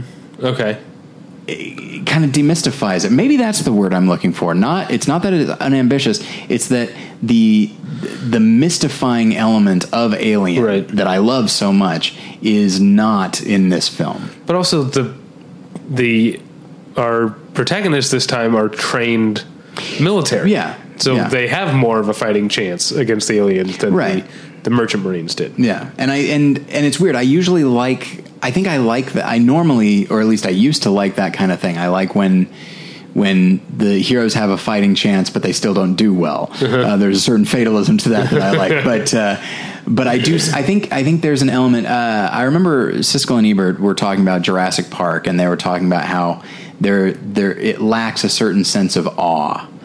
Uh, that it has it for a, for a while, and then it becomes a fairly standard monster movie. And I guess that's the thing is Alien. I feel like has a lot of awe, and I really need to watch Jurassic Park again because every time you slag it off, I want to defend it, but I also realize I haven't seen it Well, in like def- 15 years at well, least. I definitely like it more than they did, but uh, but yeah, and and that was a big thing for Ebert. He loved a, a sense of awe, and Mm-hmm. Alien understandably has it because it's the first time we've seen these things. Right. Uh, Aliens, it makes sense that it would drag it a bit more into a into a sort of a workmanlike uh, attitude because that's who these characters are. But uh, but yeah, I still I still enjoy it. And one thing that I like, and by listening to the Aliens minute, actually, this has been very helpful. Is not unlike Alien, we go a wh- we go a while before we see any iconography. Like I believe the first bit of true alien iconography, aside from you know Ripley's nightmare, but and Ripley herself, but we see acid that has burned through like a Oh, floor in right, a yeah. corridor, and then we see face hugger uh, face huggers in a tube, and so like slowly but surely, like Cameron is reintroducing us into this horrible nightmare that Alien was, and so like again from a storytelling standpoint, like yeah, give James Cameron two and a half hours because he will utilize every minute. Uh, and so I still, I really enjoyed it. And I will say that I also watched the commentary. And uh, one of my big takeaways is I don't think we all realize just how much we lost when Bill Paxton died. Like he, just conversationally, like he is, he's in the room with Michael Biehn, Jeanette Goldstein, and Lance Henriksen. And Lance Henriksen is being very serious, as he often tends to be. Jeanette Goldstein is being super friendly uh, because she's out of the business now. So she kind of has an interesting perspective on things. Uh, and then Michael Biehn and Bill Paxton are just uh, cutting each other up. And at one point, at one point uh, Hudson's on screen and he's like just you know crying about something, and Michael Biehn's like he goes. Bill, what are you crying about here? And he goes, he goes, I don't know, some damn thing, and just like in that very charming Texas way that he has, and uh, and yeah, it's a great commentary, and Yeah. and again, that Alien Blu-ray set is like one of the wisest financial investments I've ever made, and now I'm not just talking about movies. All right. Um, so obviously, I was in a 2012 mood. Okay, Uh, watching movies that I had missed in 2012, and so I went back and I watched a movie. I don't know if you even know if you remember this movie. Uh, it's called Thanks for Sharing, and it stars um, uh, Bruce Banner and Pepper Potts, uh, Mark Ruffalo and Gwyneth Paltrow, Okay. uh, oh yes, yes, Tim Robbins, okay. Josh Gad, Pink, uh, the singer Pink, Okay. being credited by her uh, name uh, Alecia Moore, and Patrick Fugit is in it as well. Okay. Uh, and it's a movie about sex addicts, and it's not very good. That's right. I heard it was very bad. yeah, it really does. It, it feels like. Uh, I mean, on the one hand, like I do like respect how seriously the movie takes sex addiction, but I think it it errs in having. Um, uh, I mean, Pink's character is the only lady sex addict we see, and she has the least developed story of the four. Yeah. So we're only seeing so we're only seeing the male side of sex addiction, but also all three Tim Robbins, Mark Ruffalo, and Josh Gad are all not rich, but like stable. Do you know what I mean? And Right. comfortable. And so like I feel like it makes sex addiction seem like on the one hand it's like yes, it's a serious addiction in the same way that you can be addicted to the things you're used to hearing people being addicted about, and it gets that across. But it also makes it uh, it, it it sterilizes a little bit by reducing the consequences that it has on the people's lives because they're. They're, they generally pretty much have it together, Yeah. or if you know if they don't, if they fall, you know, if they fall off the wagon or whatever, which of course they do. It's a movie, you know, and also that in real life that happens Yeah. you never worry, you never worried that it's uh, uh, that it's really going to ruin their lives. Do you know what I mean? Yeah. Uh, and then the other thing, like I said, it gets across the realities of sex addiction, but the problem is that that seems what it's most interested in doing. Um, uh, talking to uh, a friend of ours uh, about the movie the other, the other day, I said it felt like a series of like, um, and you'll know what I'm talking about, like, uh, par- like church skit parables. Like they're trying to like this scene is about imparting this lesson, and this scene is about imparting this. And that's Oh, yeah. movie kind of feels like a series of those, except instead of Yeah. about the gospel or whatever, it's about sex addiction. But that's kind of what each Feels like everybody should be dressed in black and turtlenecks in a black box theater and be like, Yeah. okay, this vignette is over. Time for the next one. Yeah, uh, that's that's kind of that's kind of how it how it felt, and by the by the end of it, I was just I was watching the clock. I was ready ready for this thing to be over. Yeah. Uh, too bad. Fascinating that uh, it's like, I want to revisit 2012. I know the one I want to see is this completely forgettable and, by all accounts, bad film. Uh, Yeah. What made you want to see it out of curiosity? You know, I you know, I don't need to get into my OCD. I, Yeah. I have lists. I attack the lists in the order that the master list tells me to attack the lists, and that was just up next. Oh boy, that's that requires some decoding, but I feel like I'm, I'd be afraid to. Uh, so I watched, uh, or rather, we rewatched. I hadn't seen it since high school. Uh, My favorite year, directed by Richard Benjamin and starring Peter O'Toole. Oh right, I've never Um, seen it. Yeah, it's uh, it's fine. Um, I really liked it when I was in high school. Um, Peter O'Toole remains great, uh, of course, uh, and then there's uh, Joe Bolo- Bologna. Bologna, I don't know. Um, who is playing? Who's clearly playing a Sid, a Sid Caesar type, and he does a great job as well. Um, there's a lot of good stuff in there, but I feel like it's it's really broad. And when I saw that it was because I don't think I knew this the, when I saw it as a high schooler. Not that I'd be looking for it, but um, I believe it was produced by Mel Brooks, and it has that quality to it, but not like his. You know, I think Mel Brooks does best when he's you know doing parodies of a genre or something like Okay. that, like Blazing Saddles or Young Frankenstein.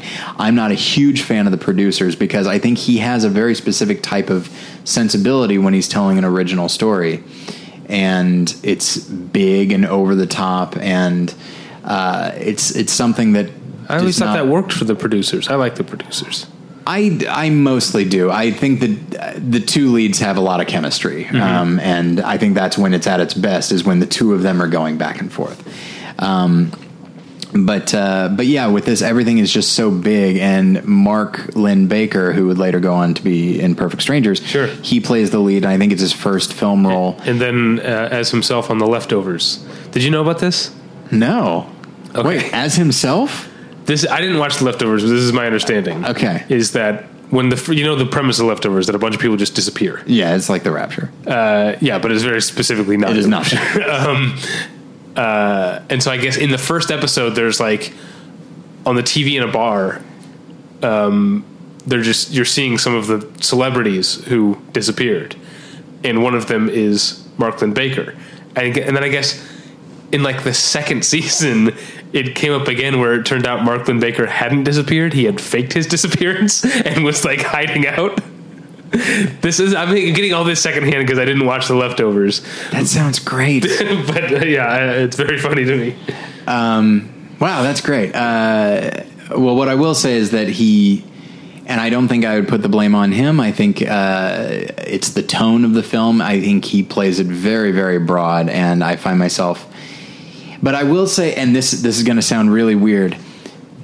There is a very specific type of Mel Brooks Jewish humor Okay, that when you watch enough of his films, you're like, okay, I see this. Like, I have no personal experience with it, but I experience it through Mel Brooks' depiction of Judaism, uh, and and that's a big part of Mark Linn-Baker's character in the film. And so, it's it's a good movie. It's worth watching. Um, Peter O'Toole is is the most notable part of it, and he was nominated for Best Actor. Um, but uh, but yeah, it's when I was younger, I really loved it, and I think it's because honestly, it was the first time I was seeing a lot of that stuff, and now I've seen it since and better. all right. Well, um, the next thing on my list, uh, I actually can't talk about it. I forgot I'm under embargo, All uh, right. and for good reason because I didn't like it. They're right to they're, they're right to shut me up about, about When it. you are not under, under embargo, will you talk about it? Probably not. Ah, That's I like hearing you be negative sometimes. yes, but you know I write reviews of all of these. They're on the website. You could just read my reviews. David, everybody knows we're primarily a podcast. Oh, Moving on. Uh, so here's another rewatch, and it was a weird impulse. I this was a rewatch while I was working, I should say. Um, hadn't seen it in a while, so I decided to rewatch Zack Snyder's Watchmen. I watched The Watchmen, Oh. David. That's who does that. Yeah. There's your answer. uh, somebody could have just spray painted, oh, it's Tyler, uh, a little bit further down the wall. Yeah. So, okay. It's still a good story. It's hard to mask the power of that story, Rorschach especially. Um, and then as time has gone on, I've become increasingly fascinated with the comedian character. I think he's eh, both in the comic and, and, and the way he's written. I think it's just a fascinating character. But um, uh, in watching this, I I think all the actors are doing everything they can, and and and I think they're doing pretty well. Um, some of the sequences are, are pretty great. I really like. Uh, I think I like the prison break uh, with Rorschach and Night Owl and Silk Spectre and all that. Um, but it just it's all of these things that I that should work, but somehow they I say somehow it's because of Zack Snyder, but uh, they just don't. It just doesn't. I don't think that every film should conform to the same structure, the same act structure. But at the same time, and you and I have talked about this before. We talked about it with 300. We talked about it with this. Like you can't just bring this 12 part structure Right. into your film and act like it's going to be the same. If you want to turn it into, uh, people have said it before, if you want to turn it into a 12 part miniseries, that's more understandable because, like, okay, this is an episode that is Rorschach's episode. Now we've got, Right. you know, Night Owl's episode or something like that. But now it just, it jumps around in a way that I feel like it does, somehow it doesn't do anybody any justice, but it also spends too much time with them. Uh, it's, it's a very strange, it's a very strangely formatted film and one that I feel like is on one hand I feel like it's it's it's not it's a little too pandery to like uh, well we don't want to cut anything out because then the the fans will be upset but let's also uh, design the costumes in such a way so that they look like every other superhero movie instead of really trying to recreate what the comic was supposed to do which is what would this look like in real life with Dr. Manhattan being the only actual superhero Right. um, so it's just it's like this weird confused mess where it's trying to be everything and it winds up being very little with a couple of exceptions. I think everything rorschach works really well but that's i think that's a function of alan moore being a good writer and and the design of the character being good and and uh, jackie earle haley doing a good job. So it's just a film that like I was really trying to give it a chance. I mean, like maybe I've been too hard on it, but I just came away from it being like, that was two and a half hours, and somehow it just felt. And admittedly, I was working while I was watching it, but nonetheless, it's my third time seeing it. Um, It just feels so unsatisfying. Did you read any of the before Watchmen comics? I did not. It felt wrong. It, I understand that it felt wrong. It felt wrong to me too, but Yeah. um, they're not bad. They're not bad. Okay. but it, on principle, I am kind of not happy they exist, but I am happy that I read them. Yeah. they're not bad. All right, um, moving on. I watched uh, catching up on movies from last year. I moved on to that list. Okay. um, and I watched uh, Raoul Peck's "I Am Not Your Negro," Oh, which is okay. the movie by James Baldwin. Right. Um, Netflix. It's on Netflix right now. Oh, okay. It's also on Amazon Prime if you, Oh, okay. uh, uh, for free if you have a, if you're a Prime member, which I am. Uh, thank you very much. There's something about doing a little sniff. It's very uh, Barney Fife. Yeah. yeah. Don't mind telling you, I'm a Prime member. Uh, you think Barney Fife would be a Prime member uh, No. today? No. No. Yeah. I think he'd be trying to get Netflix on his flip phone and not figure, not realizing why it's not working. I think you're exactly right. um, But uh, holy cow, man, this movie is great. I've heard. It uh, the the basic premise, or at least where it starts off, is um, that I guess at the time that James Baldwin died, he was writing uh, or or was planning to write a book about Medgar Evers, Martin Luther King Jr., and Malcolm X, three people that he had known personally who had all been killed. right. Um, and he was going to be one book about them, and all he had written, I guess, was a thirty-page outline that he'd presented to his uh, publisher, and so that thirty-page outline is sort of the backbone of the ninety-minute movie. But the um, the narration is by Samuel L. Jackson, but it's all James Baldwin's words. Okay. I don't know if it's entirely from that outline. I think there's some things from other things that he'd written as well, um, uh, but it's. Um, yeah, it's it's it's beautifully read by Samuel Jackson, and the movie. I think um, it's yeah, it's about it's. I say it's about the movie's not really about James Baldwin. Okay. the movie's it's not a, uh, a work of biography. It's really about the civil rights movement and making the argument, much like 13 did last year, making the argument that the civil rights movement is not something that happened 50 years ago. It's something Right. that's still happening. Right. And so taking these things, like putting the words that, um, that, um, uh, that James Baldwin wrote in the in the 60s and 70s, and then pairing them with images from from Ferguson or from uh, um, the I forget the guy's name that uh, Michael B. Jordan played in Fruitvale Station from from that. Ugh, yeah, I don't Um, remember. It's it's really powerful, and it's not.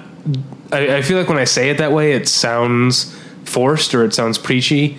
Um, and it's it's not that because it makes the connections um, real because of what James Baldwin said, and I think the the main point that he gets across, uh, or that he that he seems to try to get across in his writing, um, that I think people honestly, uh, a, a lot of people, e- even, um, you know, uh, liberals, a lot of white people don't they they they fail to think about black Americans in this way, which is that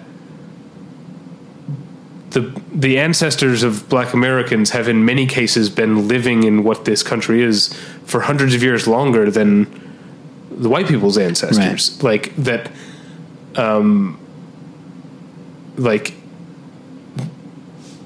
black Americans are just as much if not more part of the builders of America Right. and, and, he, he- like and even and it's something that I think we forget. Like I said, even people who consider themselves liberal or progressive, um, uh, you know, we uh, tend to think of Black America as this almost ancillary thing. Yeah. you know, it's that, that it's um, that there are there are problems they're facing, or if you're a certain type of person, you might think that they are a problem. Um, uh, unfortunately, a lot of people who feel that way still exist in this country. Um, but in, in any in any case, to use a more modern term that James Baldwin doesn't use, there's an othering, Sure. and I think something that James Baldwin insisted on, and the movie really really gets across, um, is that we need to remember that uh, that that uh, Black America is uh, hundred percent as American as as any other uh, uh, America. Just Right. there are it's not their problems. It's our. It's everyone's. right problems. yeah yeah um uh, and I, I don't know like i feel like i'm dancing around trying to say that the the right way because i you know i uh but i, I i'll I'll say this there are movies about black america and the way that white america has related to them Sure. that I often feel like I think uh, Dear White People. I haven't seen the Netflix series. I hear it's very good, but Dear White People, the movie, um, I didn't care much for it because I kind of felt like I want, as a white American, I want to learn more about myself. And I feel like Dear White People, even though it was, you know, nominally addressed to me, Yeah. it didn't teach me anything. I think it's still possible for a white person to walk away from Dear White People and be like, "Well, I'm one of the good ones." You know what I mean? Absolutely. Like like watching Idiocracy. Uh, yeah, and, and I feel like um, in two very different ways, two very different types of movies. I am not your Negro and Get Out are movies that uh, r- really force you to think about like what does your outlook as a white American contribute? What does it say? No matter how Yeah. like what you know what sort of special subcamp you want to put yourself in as a liberal or a woke person or whatever. Yeah. Like um, Or an ally. That's or an, an ally. Yeah, that's uh, always a tricky. Uh, beware of anyone who uh, self labels uh, uh, themselves as an, al- an ally. Um, uh, I, I, I found I am not your Negro to be an incredibly moving and thought provoking uh, experience. Yeah. and also I, I can't like you know I can't stress enough. You know, sound is a part of movies, and Samuel L. Jackson's narration is so perfect. Yeah. the way that he reads it is so it's very intimate. Like you can tell he's being he's speaking quietly but very close to the microphone. Yeah. Um, that type of NPR type of thing. Um, but it's uh, Yeah, absolutely. Yeah. I understand what you're saying, David. it's incredibly effective. Um, I would definitely recommend to anyone checking out I Am Not Your Negro. And if I've said anything dumb just now, let me know in the comments. Let Is- everyone know. James Baldwin has a very specific kind of cadence. Is, Samuel Jackson trying to mimic it, or No, is he just trying no, to do his because own there's thing? also plenty of footage of James Baldwin Okay. talking in, in the movie, so Okay. um, you you get very much of how he how he talked. Um, yeah, yeah, definitely. Here's my first association with James Baldwin, and I'm not super thrilled with it. Uh, there was a uh, Saturday Night Live in the '90s uh, when there was a family feud, and uh, and one of them was the Baldwins, and so it was Alec, uh, William, what's Stephen, and Danny. Dan, yes, Dan, uh, yeah, Daniel Baldwin, and uh, because they needed another one, uh, famous author James Baldwin, and it's Tim Me- Tim Meadows playing him, just wondering what what he is doing there. So that is my first association with That's- James Baldwin. That's pretty funny. I kind of want to watch that. Yeah. um, All right, what's next for you? Okay, next for me, David. Okay. I was talking about aliens earlier, but you and I were four when that came out. So even though I mean, we still grew up on it, uh, but there's another movie that came out a few years later, and people our age fucking love it. And I have never, I've tried like five times Okay. This to like this movie. Did you see it as a kid? I first saw it as a kid. Okay, it's a kids movie. It is not. Maybe not kid. Maybe I was. Uh, nah, I guess I was probably about ten or eleven. So I, I'll, I'll say that's kid. I saw it. Did not care for it. Saw it. I see it every. Let's say four or five years. I have given this movie every chance, and I do not care. For it. It's not a it. kid's movie. It is not a kids movie. Is it The Shawshank Redemption? It isn't. I see the value of that. Okay. But you're on the right track. Is it Forrest Gump? No, No, that's- I see the value of that. But yeah, it's it's a movie. Is it for- Cocoon? No, you're you're getting further from the track. Okay, what is the movie? Tombstone. Oh, okay. I Tombstone is a bad movie with good performances. Like I haven't seen it in a billion years. I don't get it. I don't understand. Like I've seen. uh, I I don't. I I think okay. So I'll say this: when you say the word Tombstone as a movie, uh, I think, um, wow, Val Kilmer's great in that movie. Yep. that's the first thing I think. yep. Do you know how the town of Tombstone got its name? I just recently learned this. No. that when the town's founder, I forget his name, Henry Tombstone. no, he set out into the west to find rare minerals. You know, hopefully something like gold or silver. Sure. He found silver. Tombstone was a silver town, but when he set out to find minerals, his friend told him the only stone you'll or the only rock you'll find out there will be your tombstone.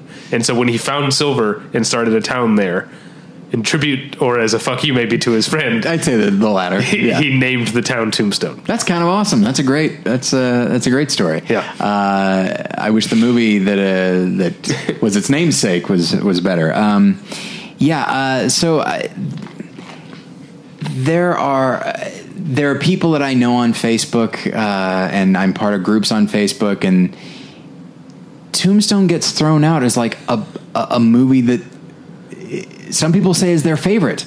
And by the way, the first thing they usually say is Val Kilmer's great in it. um, and it, I and then I I looked up some uh, some clips on YouTube. I watched the movie, but I was but I was kind of curious to see like, okay, so what clips have they put on YouTube? Unsurprisingly, they're Val Kilmer clips. Yeah. And in the and in the comments, people are like best western ever. Period. It's like, have you ever seen any western besides Tombstone? Maybe you saw Wyatt Earp and decided, you know what, I like Yeah. Val Kilmer more than Dennis Quaid. Although Dennis Quaid is quite good in, in Wyatt Earp, but um, it just I don't I don't. eh, But he's not the only one that's that's good in it. It's a good cast all around. Kurt Russell is great. Sam Elliott, of course, is great.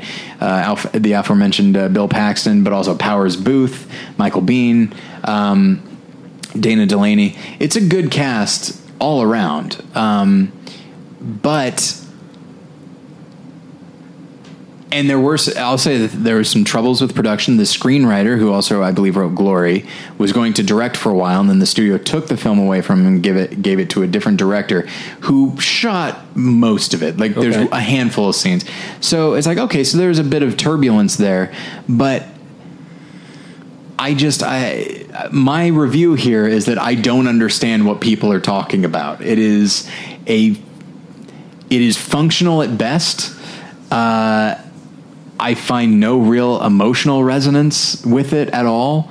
Uh, you know, there are moments when uh, a big element of any, if you see anything that has to do with Wyatt Earp and Doc Holliday, a big element will be that these two guys are very close friends, um, and that friendship is enough for them to defend each other, and that plays a big role in. Uh, in Tombstone where you know Val Kilmer says, you know, Wyatt Earp is my friend, and then someone says, "Well, hell, I got lots of friends," and he's like, "Well, I don't." Hmm. And it's just like, okay, it's a nice moment. Val, Val Kilmer does that, but at the same time, I don't see a lot of that, and I don't. I, I see plenty of it, but it just it doesn't re- resonate that much. The film doesn't seem to be about that. I can't quite figure out what the film is about. It's just this it's just a bunch of stuff that happens, and Val Kilmer's good. Uh, right. It's listeners. I, I'm sure I've pissed some of you off. Probably people of a certain age. It's always people about my age that love Okay. it. Uh, and no, If- thank you. If you're pissed off, put it in the comments. yes, or if you agree with me, I prefer that. Okay. um, I have a rewatch. I rarely even talk about rewatches Okay. on Movie Journal, but this is a movie. Oh, I- without rewatches, I've got like almost nothing on my list. Um, this is a movie that it, you had seen. You told me about back when we were in college together. I only saw it for the first time a year ago, Okay. and I didn't like it, but I didn't like it very much. But I found myself thinking about this movie a lot. Okay. It's John Huston's "Beat the Devil." Okay. Um, Well, I don't care for the movie either. It's not Yeah. like I recommended it to you or anything. I think you did. I could have sworn you did. In college, yeah. I think but that's the thing. As I saw it then, and Yeah. didn't really get what the fuss was about then. It's not But I still owned it. I'll say that. Yeah, maybe that's what you, uh, maybe you just told maybe the fact that you bought it uh, made me think No. you were recommending it. Um, another reason, it, like, uh, so I ended up I ended up throwing it like sort of like you do when you work. I threw it on Yeah. while I was doing some other stuff online or whatever because it's on uh, Amazon Prime. I'm a member. Um, Oh, I like for- this. uh, um, and also, the other reason I kind of was curious to watch it is the only having seen it. I saw it a year ago at the Real Thing, which I'm not going to the Real Thing this year, so that's an episode we can't do um, because of my brother's uh, my brother's wedding. I'm missing uh, the the Real Thing, which for those who don't know is a, a yearly sort of symposium uh, put on by the Association of Moving Image Archivists here in uh, in Hollywood, um, uh, and they it's a bunch of lectures and presentations, and then at the end of each night they show a new restoration. Mm-hmm. And so last year they showed the new restoration of Beat the Devil, which is a beautiful Yeah. to look at, and b is like the original European cut. right. So this I was like, oh, I'll watch the old cut um, which is probably I'm sure what you saw. Uh, I what I saw, and then the, one I saw recently was probably the European cut. uh, where'd you see it? Uh, was it Film Detective put it out? Oh yeah, that, probably is it. Yeah. Um, and so I'll watch the original one. What I also didn't realize is that whatever's on Amazon Prime is it looks like shit. It's a terrible, terrible uh, transfer. It's full of. Uh, I mean, it's it's muddy as hell. It's full of uh, artifacts. It's not good to look at. Um, the differences between the two are m- minuscule, almost. Um, the main one is that there's a scene between um, I'm forgetting who's the British actor, not Jennifer Jones, the, but the man, her husband, who was Harry Harry Chelm. I can't remember the actor's name. Uh, yeah, I don't remember either. Um, but there's a scene when he's in bed and Gina Lollobrigida is sort of like tending to him. That I learned this at the real thing last year. It's it's cut short in the original, or not the original, in the cut, the American cut that we've seen, because they needed they wanted to cut before she leans over him because of her cleavage was just too much uh, for people. So that that scene gets cut short. That's like the biggest change. Oh. Um, and there's a couple other things uh, here and there, but um, uh, so yeah, I watched it again, putting up with this uh, uh, the slightly hacked up version in a very bad transfer, and realized, okay, I still don't think it's a very good movie, Yeah. but it's super watchable because it's very funny. Yeah, there's something there. The more I watch, I think the more like the more I sort of adjust my expectations Sure. uh, the more I realize, well, this is just a fun like 95 minutes. None of this means anything. There's no real consequence Yeah. to anything that happens. Um, the the story, you know, either it goes from crawling along and nothing happening to suddenly lurching forward uh, Yeah. by leaps and bounds, uh, one scene to the next. It, but it doesn't matter. It's a fun time, and everyone. It's it's a bunch of character actors. It's almost like I just realized this is the thought I just had. It's almost like a movie that has a bunch of character actors and no lead. Like yeah. and that's maybe so that it like it it doesn't cohere because it doesn't have uh, something for them all them all to rally around. There's no straight man in the movie. Yeah. Um, but it is. The, certainly, there are worse ways to spend 90 minutes Yeah. than with this bunch of goofballs acting goofy. Yeah, it feels like what is the name of that playwright? David Ives. Uh huh. Feels like something he would write. Just a bunch of supporting characters with no lead. Uh, well, I think at the time what I said last year is it felt kind of like one of the less good David O. Russell movies. Sure. In the sense that I, f- I feel like John Huston just, all he took whatever take seemed the most fun. Sure. Out of each, uh, you know, uh, uh, uh, out of each setup, and used that, not really caring how they all fit together as a piece or as a whole. I could see that. that that's that was kind of my impression at first, and I think I still stick with that. But uh, it's a real easy throw on movie. I wish I wish you know I, I, the film detective Blu-ray I would like to to, Yeah. to throw on so because it, because it looks super nice. Um, I tell you, I met the film detective. Uh, the like the guy who runs the film detective. No. I met him. In I Las didn't know it came down to one guy. It pretty much is just one guy. Um, uh, I didn't know I was sitting across from. I was in Las Vegas for a work thing in April for the National Association of Broadcasters, and I was at a dinner with a bunch of like people in my industry, and I was talking to a guy, and he was he was talking about a movie, and I was like, "Oh, the film detective just put that out," and he was like, "Yeah, that's me. I'm the film detective." he was, yeah, he's a really nice guy, and I'm talking to him all night about movies. That's cool. Um, we didn't live in the show, but he lives in New Jersey, I think. Boo. Whatever. Move out here. This is where you know. This is where things are happening.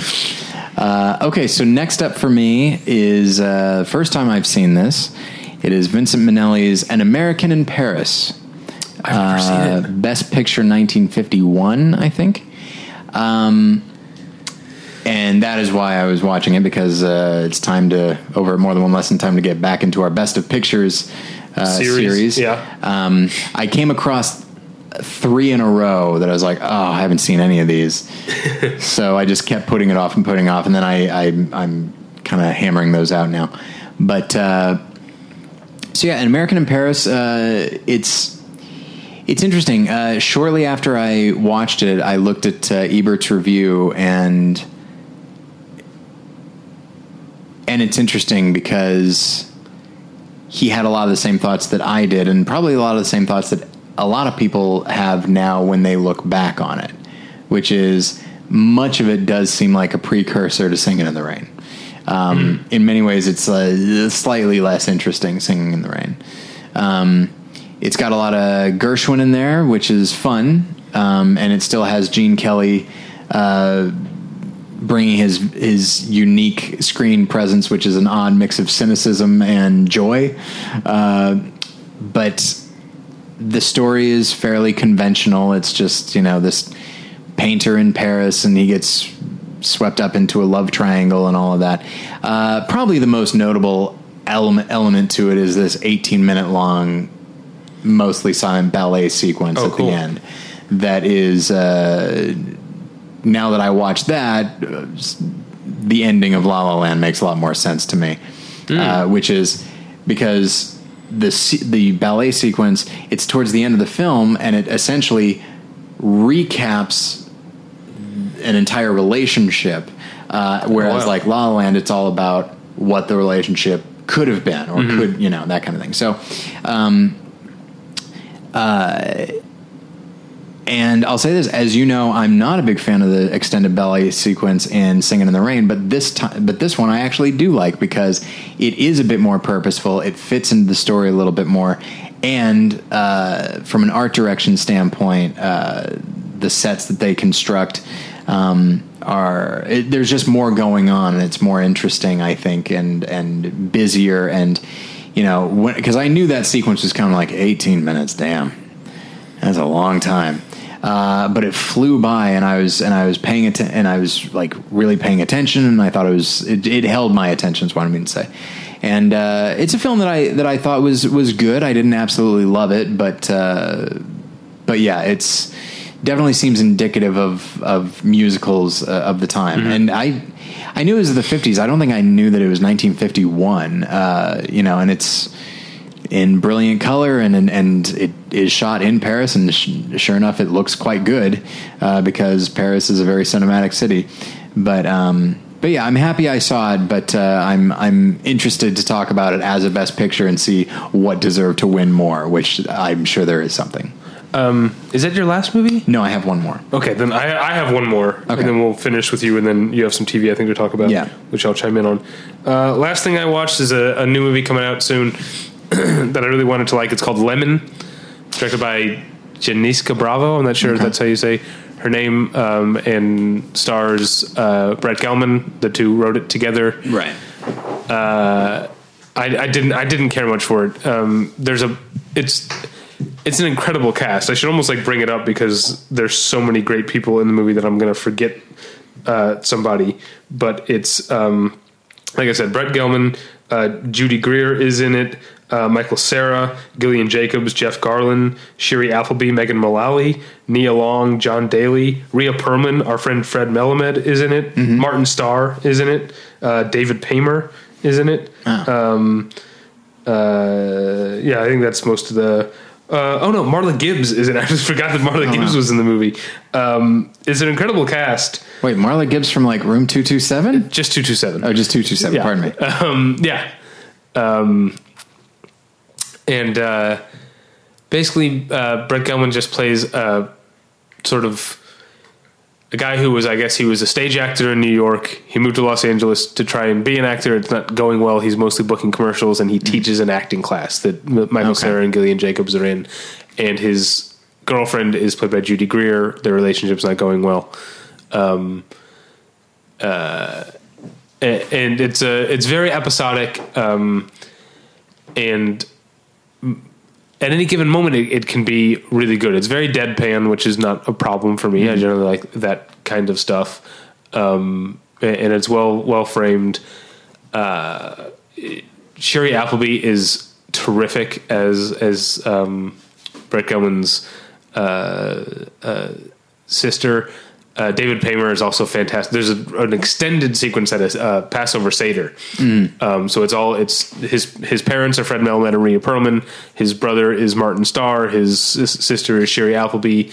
Um, and then David Paymer plays a friend of the family who's recently divorced and does is, doesn't have anywhere else to go. So he's Yeah. have, he's joining their Seder, and he's also amazing. Of course. Uh, it, it in the movie, but just I think where it really started to lose me is that as so his relationship spoilers Judy Greer leaves him and then he starts dating the makeup woman on one of the commercials that he's that, that he was booked on uh, and she's played by Nia Long. And so much of the comedy especially in the second half of the movie comes from hi- him being clueless around black people that I think is it's a type of comedy that I think a has been done to death, Yeah. you know, but also like I feel like I, I guess given just the tenor of things in the country right now, it's Yeah. like I'm not as willing to laugh about Sure. you know a white guy being clueless about uh, uh, uh, about black Americans. Um, it it kind of it kind of turned me off. Um, uh, in in general, I think you know th- there's something about the movie that I respect, but I doesn't mean I enjoy, which is the idea that it's about a guy who's having a very bad time in life, but in a way that is kind of mediocre and common. yeah. And so there are occasionally hints around the edges of like, uh, like Shiri Appleby, his sister has a, uh, uh, adopted a, a son um, from uh, from Africa whose like parents were murdered or whatever, Okay. and so there's there's hints of like there's real bad shit going on Yeah. in the world, and this guy's like, you know, debilitating rage at his inability to book a job or his relationship falling apart Yeah. is is nothing and i i like that as an idea but i don't think the movie does a good job of exploring it and also doesn't make the exploration of it any fun to watch Yeah. uh luckily it's only 83 minutes Well, that's something. uh, Michael Cera is also great as a just a complete blowhard who can't he can't tell any story. He can't even hear a story without responding to a story about a time that he was traveling overseas. like that's his entire identity is that he's well traveled, and that's the only like currency that he has. So he'll just say like two summers ago when I was in Japan. like That's funny. it, is pretty funny. Who would have thought that his comedic persona could lend itself to ego so well? Yeah. Uh, but he it happens a fair amount.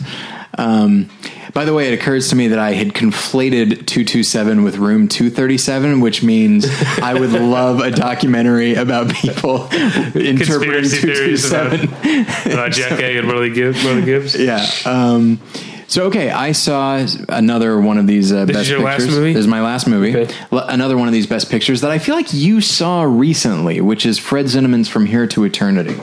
No, not recently. Okay, Ah, maybe I'm thinking of somebody else. but, I saw uh, that, um, and we talked about it recently. Uh, someone, I mean, uh, on one of our 500 episodes, we talked about it with uh, Jimmy Pardo and Matt Belknap. Okay. Um, But I saw that actually when we lived in Chicago, uh, our first place together. I think it was our first place. Uh, I saw it at the Music Box Theater when they used to do. I'm sure they still do their weekend matinees. They do like old movies at like 11 a.m. on Sunday or Yeah. whatever. I kept wanting to go, but I saw some cool little stuff. I saw that. I saw The Great Escape, which is not a great movie, but is a fun movie to see on a big screen. Uh, I saw The Bitter Tea of General Yen, Right. Uh, an early uh, Capra movie that I think is uh, uh, out on Blu-ray now. yeah, I remember when you described it to me, I was like, that sounds really good. Well, back to sleep for me. um, yeah, From Here to Eternity is uh, really great in a lot of ways. Um, it's it's such a fast. Oh, I mean, you've, you've seen it. It's such a fascinating story in that it's not really about anything specific. It's about a lot of just characters and their interactions. It feels one could say it feels a little bit soap operatic. Um, but every the character is so well drawn and well acted and well written that I don't mind. I don't mind spending time with these people. Uh, you know, on this army base in Hawaii, the days before Pearl Harbor, um, like directly before Pearl Harbor in many cases, and so. Um, and it was just I, I have a couple issues with it here and there, but um, it's just it just moves quickly and it's very efficient, and we get to know these characters as much as we as much as we need to. And like I said, they're just they're very well defined. I think that's a function. That's definitely a function of the writing. with the acting and you know because on paper Montgomery Clift's character I think would be the type of character I don't really like where he seems pretty perfect he's just kind of good at everything like he's such a good boxer that he accidentally blinded a guy and then he decided he wants to play a bugle and he's always the best bugler and all that. Um, and then he's unbreakable uh, in a cool hand Luke sort of way where the the the captain is trying to break him so that he'll join the boxing team. Uh, and he just Is keeps that going. Ernest Borgnine? No, that's the that's the guy who runs the stockade. He winds up Okay. getting in a conflict with uh, Yeah. Frank Sinatra. Oh, okay. But um, and Montgomery Clift's character is like he just grins and bears it, and he still loves the army despite all this crap that it's putting him through. It's like there's such a nobility and such a perfection to his character that that on paper I wouldn't like, but Montgomery Clift is such an interesting actor and such a and it's such a lived in performance that uh, he feels real to me. He doesn't feel like a movie character, and all that just all that stuff that I just said is very movie character esque. Um, and then Burt Lancaster as this guy who's like this very tough sergeant. But secretly doesn't really like his superiors, is way more on board with the people that he's yelling at. Um, and uh, Donna Reed, who of course I associate with the Donna Reed show as this, you know, essentially a prostitute. Um, and just, uh, it's amazing how much her having dark hair, I didn't even realize it was her immediately. Um, and it's, it's really just a pleasure. Here's one thing I will say though. Not 100% sure about uh, Frank Sinatra Yeah. it's a good performance, but I do kind of wonder if it's a situation where, because Frank Sinatra, and this is 1952, I think. No, this is 53. So it's like he is a name. He is Frank Sinatra at this point, and it almost feels like, hey, Frank wants to act in a movie where he could maybe get an Oscar. And But it just fe- this- it felt almost like a Isn't this movie where the studio didn't want to hire him, and this is the story about the the um the, oh, the mob? the, the Godfather thing. the mob, yeah. That sounds right to me. because I think as an actor, I don't think I think he had had some failures before this. Well, and I'll say this that like if that's the case, I, I get his performance is fine and, and at times it is very effective. But when I look at what that character is, like any number of actors probably could have done it better. Any number of solid, reliable character actors, and he does a fine enough job, and he gets his Oscar probably because somebody put a gun to somebody else's head. But um, but it does feel a little. It feels vain to me, and I don't know if that's right. Uh, I don't know if it's just literally like, you know, uh, I mean, I guess you can't really see a movie in a vacuum. Um, but like, if I were to watch the movie not knowing who Frank Sinatra was, would I just think would I know, would I not give would I not give that character and performance a second glance? But of course, I do know I do know who Frank Sinatra is, as everybody does mm-hmm. and did at the time. And so I feel like I found myself paying special attention to him and finding and knowing that he won Best Supporting Actor for it, and feeling like the performance is perfectly fine, but someone else probably could have done a better job. So everything about it just felt particularly unnecessary in a in a film where so much where it's so economical uh, and just like I said keeps moving forward and and so many of the actors are doing such great work that he stands out a little bit even though again his performance is is fine and convincing but to me nothing nothing very special. But I still really liked the movie and really responded to it so okay All right. that's it for movies Yeah, TV Let's, let's, let's get through some TV. I gotta, I gotta get out of here. Yeah, I'll rush through some of these. So uh, I watched Castlevania. Uh, there's only four episodes on Yeah. Netflix. That's the first season is four episodes, and uh, boy, did I not expect that because episode four ends with a real like, here we go. Oh wait, hang on, you're gonna have to wait until next year, I guess. um, but I did a more than one lesson episode about it, so if anybody wants to hear what I have to say, you can go and listen to that. Um, Okay. I have been watching Wrecked on TBS. I don't Yeah. know why. Did you, did you visit their Comic Con offsite? Oh, I didn't. I, I didn't. I didn't know they had Well, one. apparently it was like all the offsites uh, uh, this year. It was a long wait to get in, but they had like a behind the convention center. They had like a floating bar. Oh, okay. That'd be fun. Uh, yeah. it's you know it's so interesting because it's it's kind of a parody of Lo- uh, sort of a parody of Lost, Yeah. but other island things. There's some Castaway in there, and uh, what I will say though is that you remember that movie Walk Hard with uh, John C. Reilly. Never saw it, but yeah. so it's a par- that's a parody of you know Walk the Line and Ray and just kind of the musical biopic. But here's the thing: Walk Hard about halfway through stops being funny because the story has such inherent power that even if you're trying to parody it, you kind of fall into it.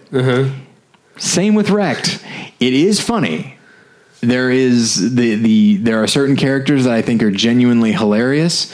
Um, it's I'm not going to say it's a great it's like the best comedy out there or anything like that, but it's but what's interesting is when you see the rhythms of Lost Uh-huh. starting to come in, like the idea of well, we can be someone new here. We don't have to live the way we did before. I don't, I can reinvent myself, or maybe in the process find myself. So there's all of that, and it's very real. They're not playing that for comedy. Like there are actual character arcs happening in Oh, this cool. parody, and it's really That it's sounds- really odd. That sounds good, actually. I think you would. I think you would enjoy it. As somebody that enjoys Lost, I Yeah. think you would like it. Um, and then lastly, I watched in its entirety. I watched Glow, which Very easy I- to watch in its entirety. Very much so. Yeah. Which I loved. I. It's such a gr- that is such a wonderful ensemble. Yeah. And it's interesting because I wonder if you, I feel like you might have mentioned it, but if not, uh, I feel like somebody mentioned it, but um, you and I did theater.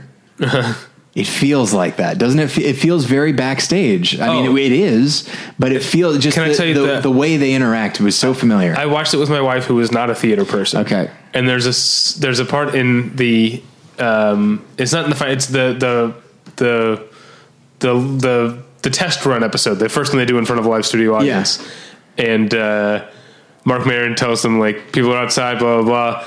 And Alison Brie is like, "Is that places?" And Marc Maron is like.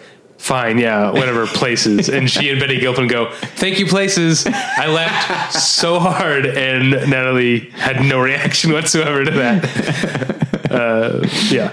yeah, it's I like that and I like how much time it spends with these other characters. There are I would say there are three actual leads, but um but it spends so much time with everybody else. It's Ruth, Debbie, and I would say Marc Maron's Mark character, Maron? Yeah. um, whose name I have forgotten. Sam. Sam. Um, but it spends so much time with the others that it really that the leads are sort of absorbed into the ensemble. Um, Yeah. So that it so it is their story, but it is also everyone's story. Um, I have been a big fan of Alison Brie for a long time. Uh, Community, Mad Men, and just she's an actress that I think has really great comedic chops and okay, I will say this because it does have bearing on the show. She is an actress that I've found very attractive for a, a long time. Uh, and it look, and she has done a very good job, or the makeup department did a very good job of like making her look particularly thin Oh, okay. and not great. Like she, like I think of Alison Brie as like pr- as very beautiful, both in Community and yes, very much so in Mad Men. Um, but I feel like she could, looks, looks a little bit haggard. It took me a moment. I didn't even recognize her immediately. oh, really? Um, I had to hear her voice, Huh. um, and you don't hear her voice right away. Uh, You don't? I I don't think so. I think you see her. it For, starts with the audition. right. I think. I think you see like Oh, okay. her looking straight ahead. When I say right away, I mean like I think This it's is like a few seconds. seconds, okay. And I was just like, I thought like, huh, who is that? Holy shit! Uh, and it was very. That was, but I feel like. I think this is the best performance I've ever seen her give. Like she really finds stuff in this character that makes her incredibly annoying, incredibly endearing Yeah. uh, and the way she carries herself reminds me a little bit of Shelley Long in Cheers. Oh, yeah. Yeah. Do you see any of that? Absolutely. Um, and I thought that, and with a lot of the same dynamics of other people being like, okay, this is uh, growing tiresome. Yeah. Um, oh, when she is trying out her Russian character and she goes to the actual like Russian family gathering. yeah.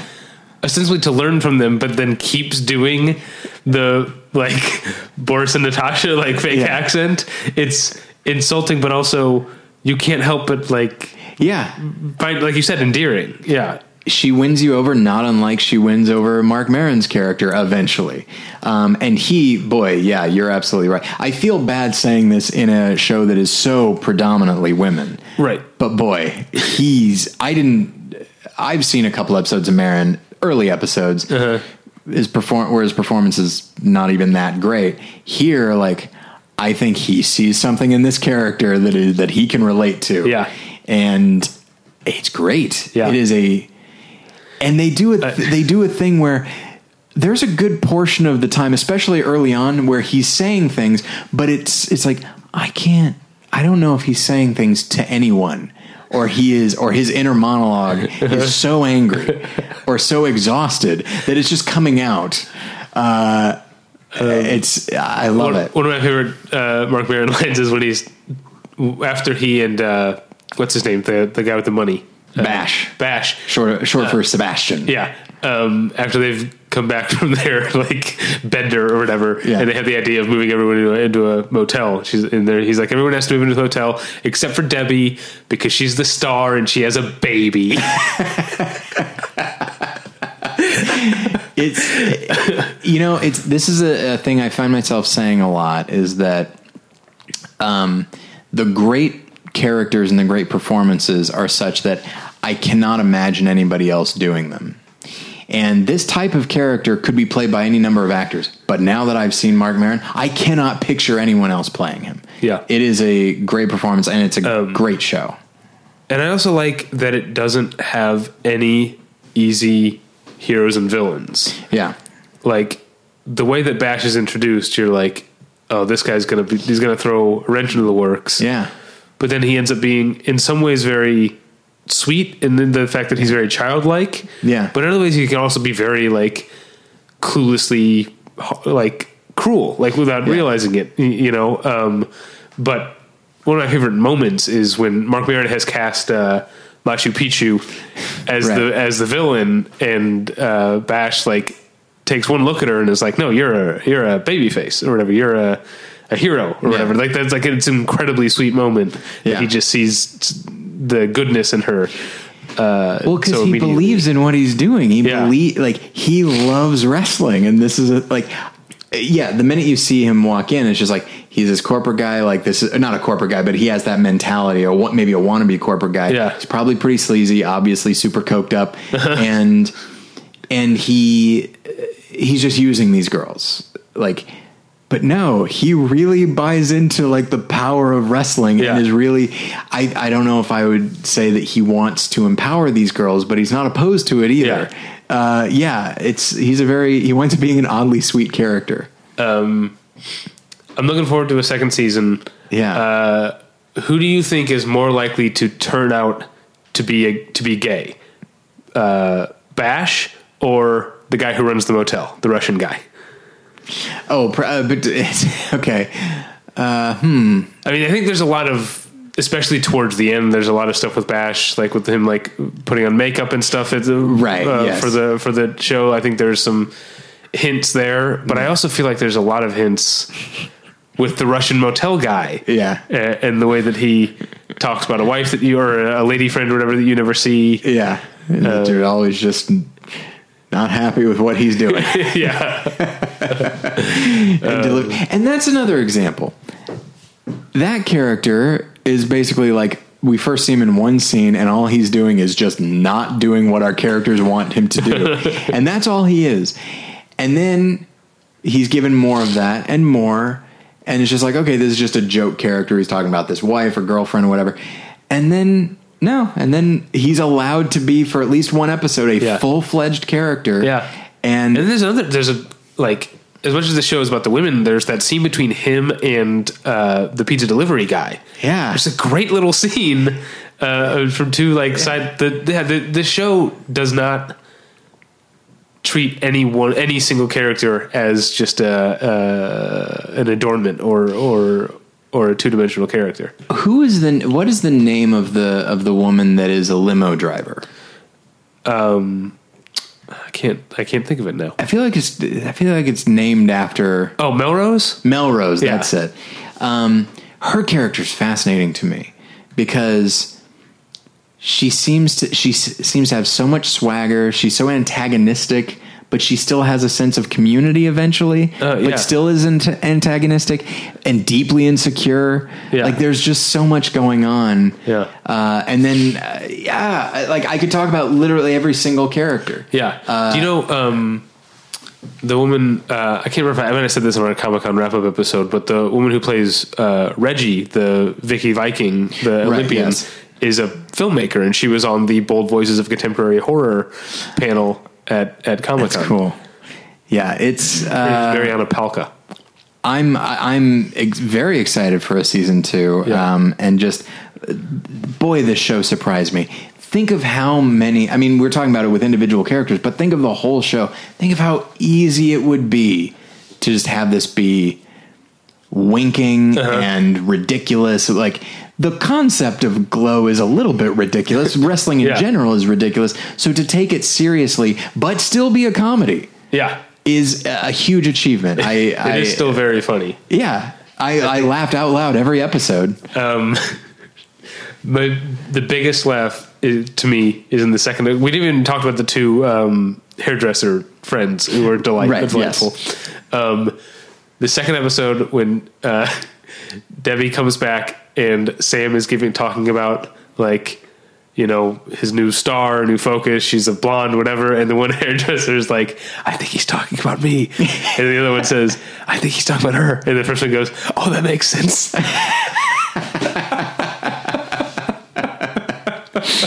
Uh, all right. Uh, Yeah.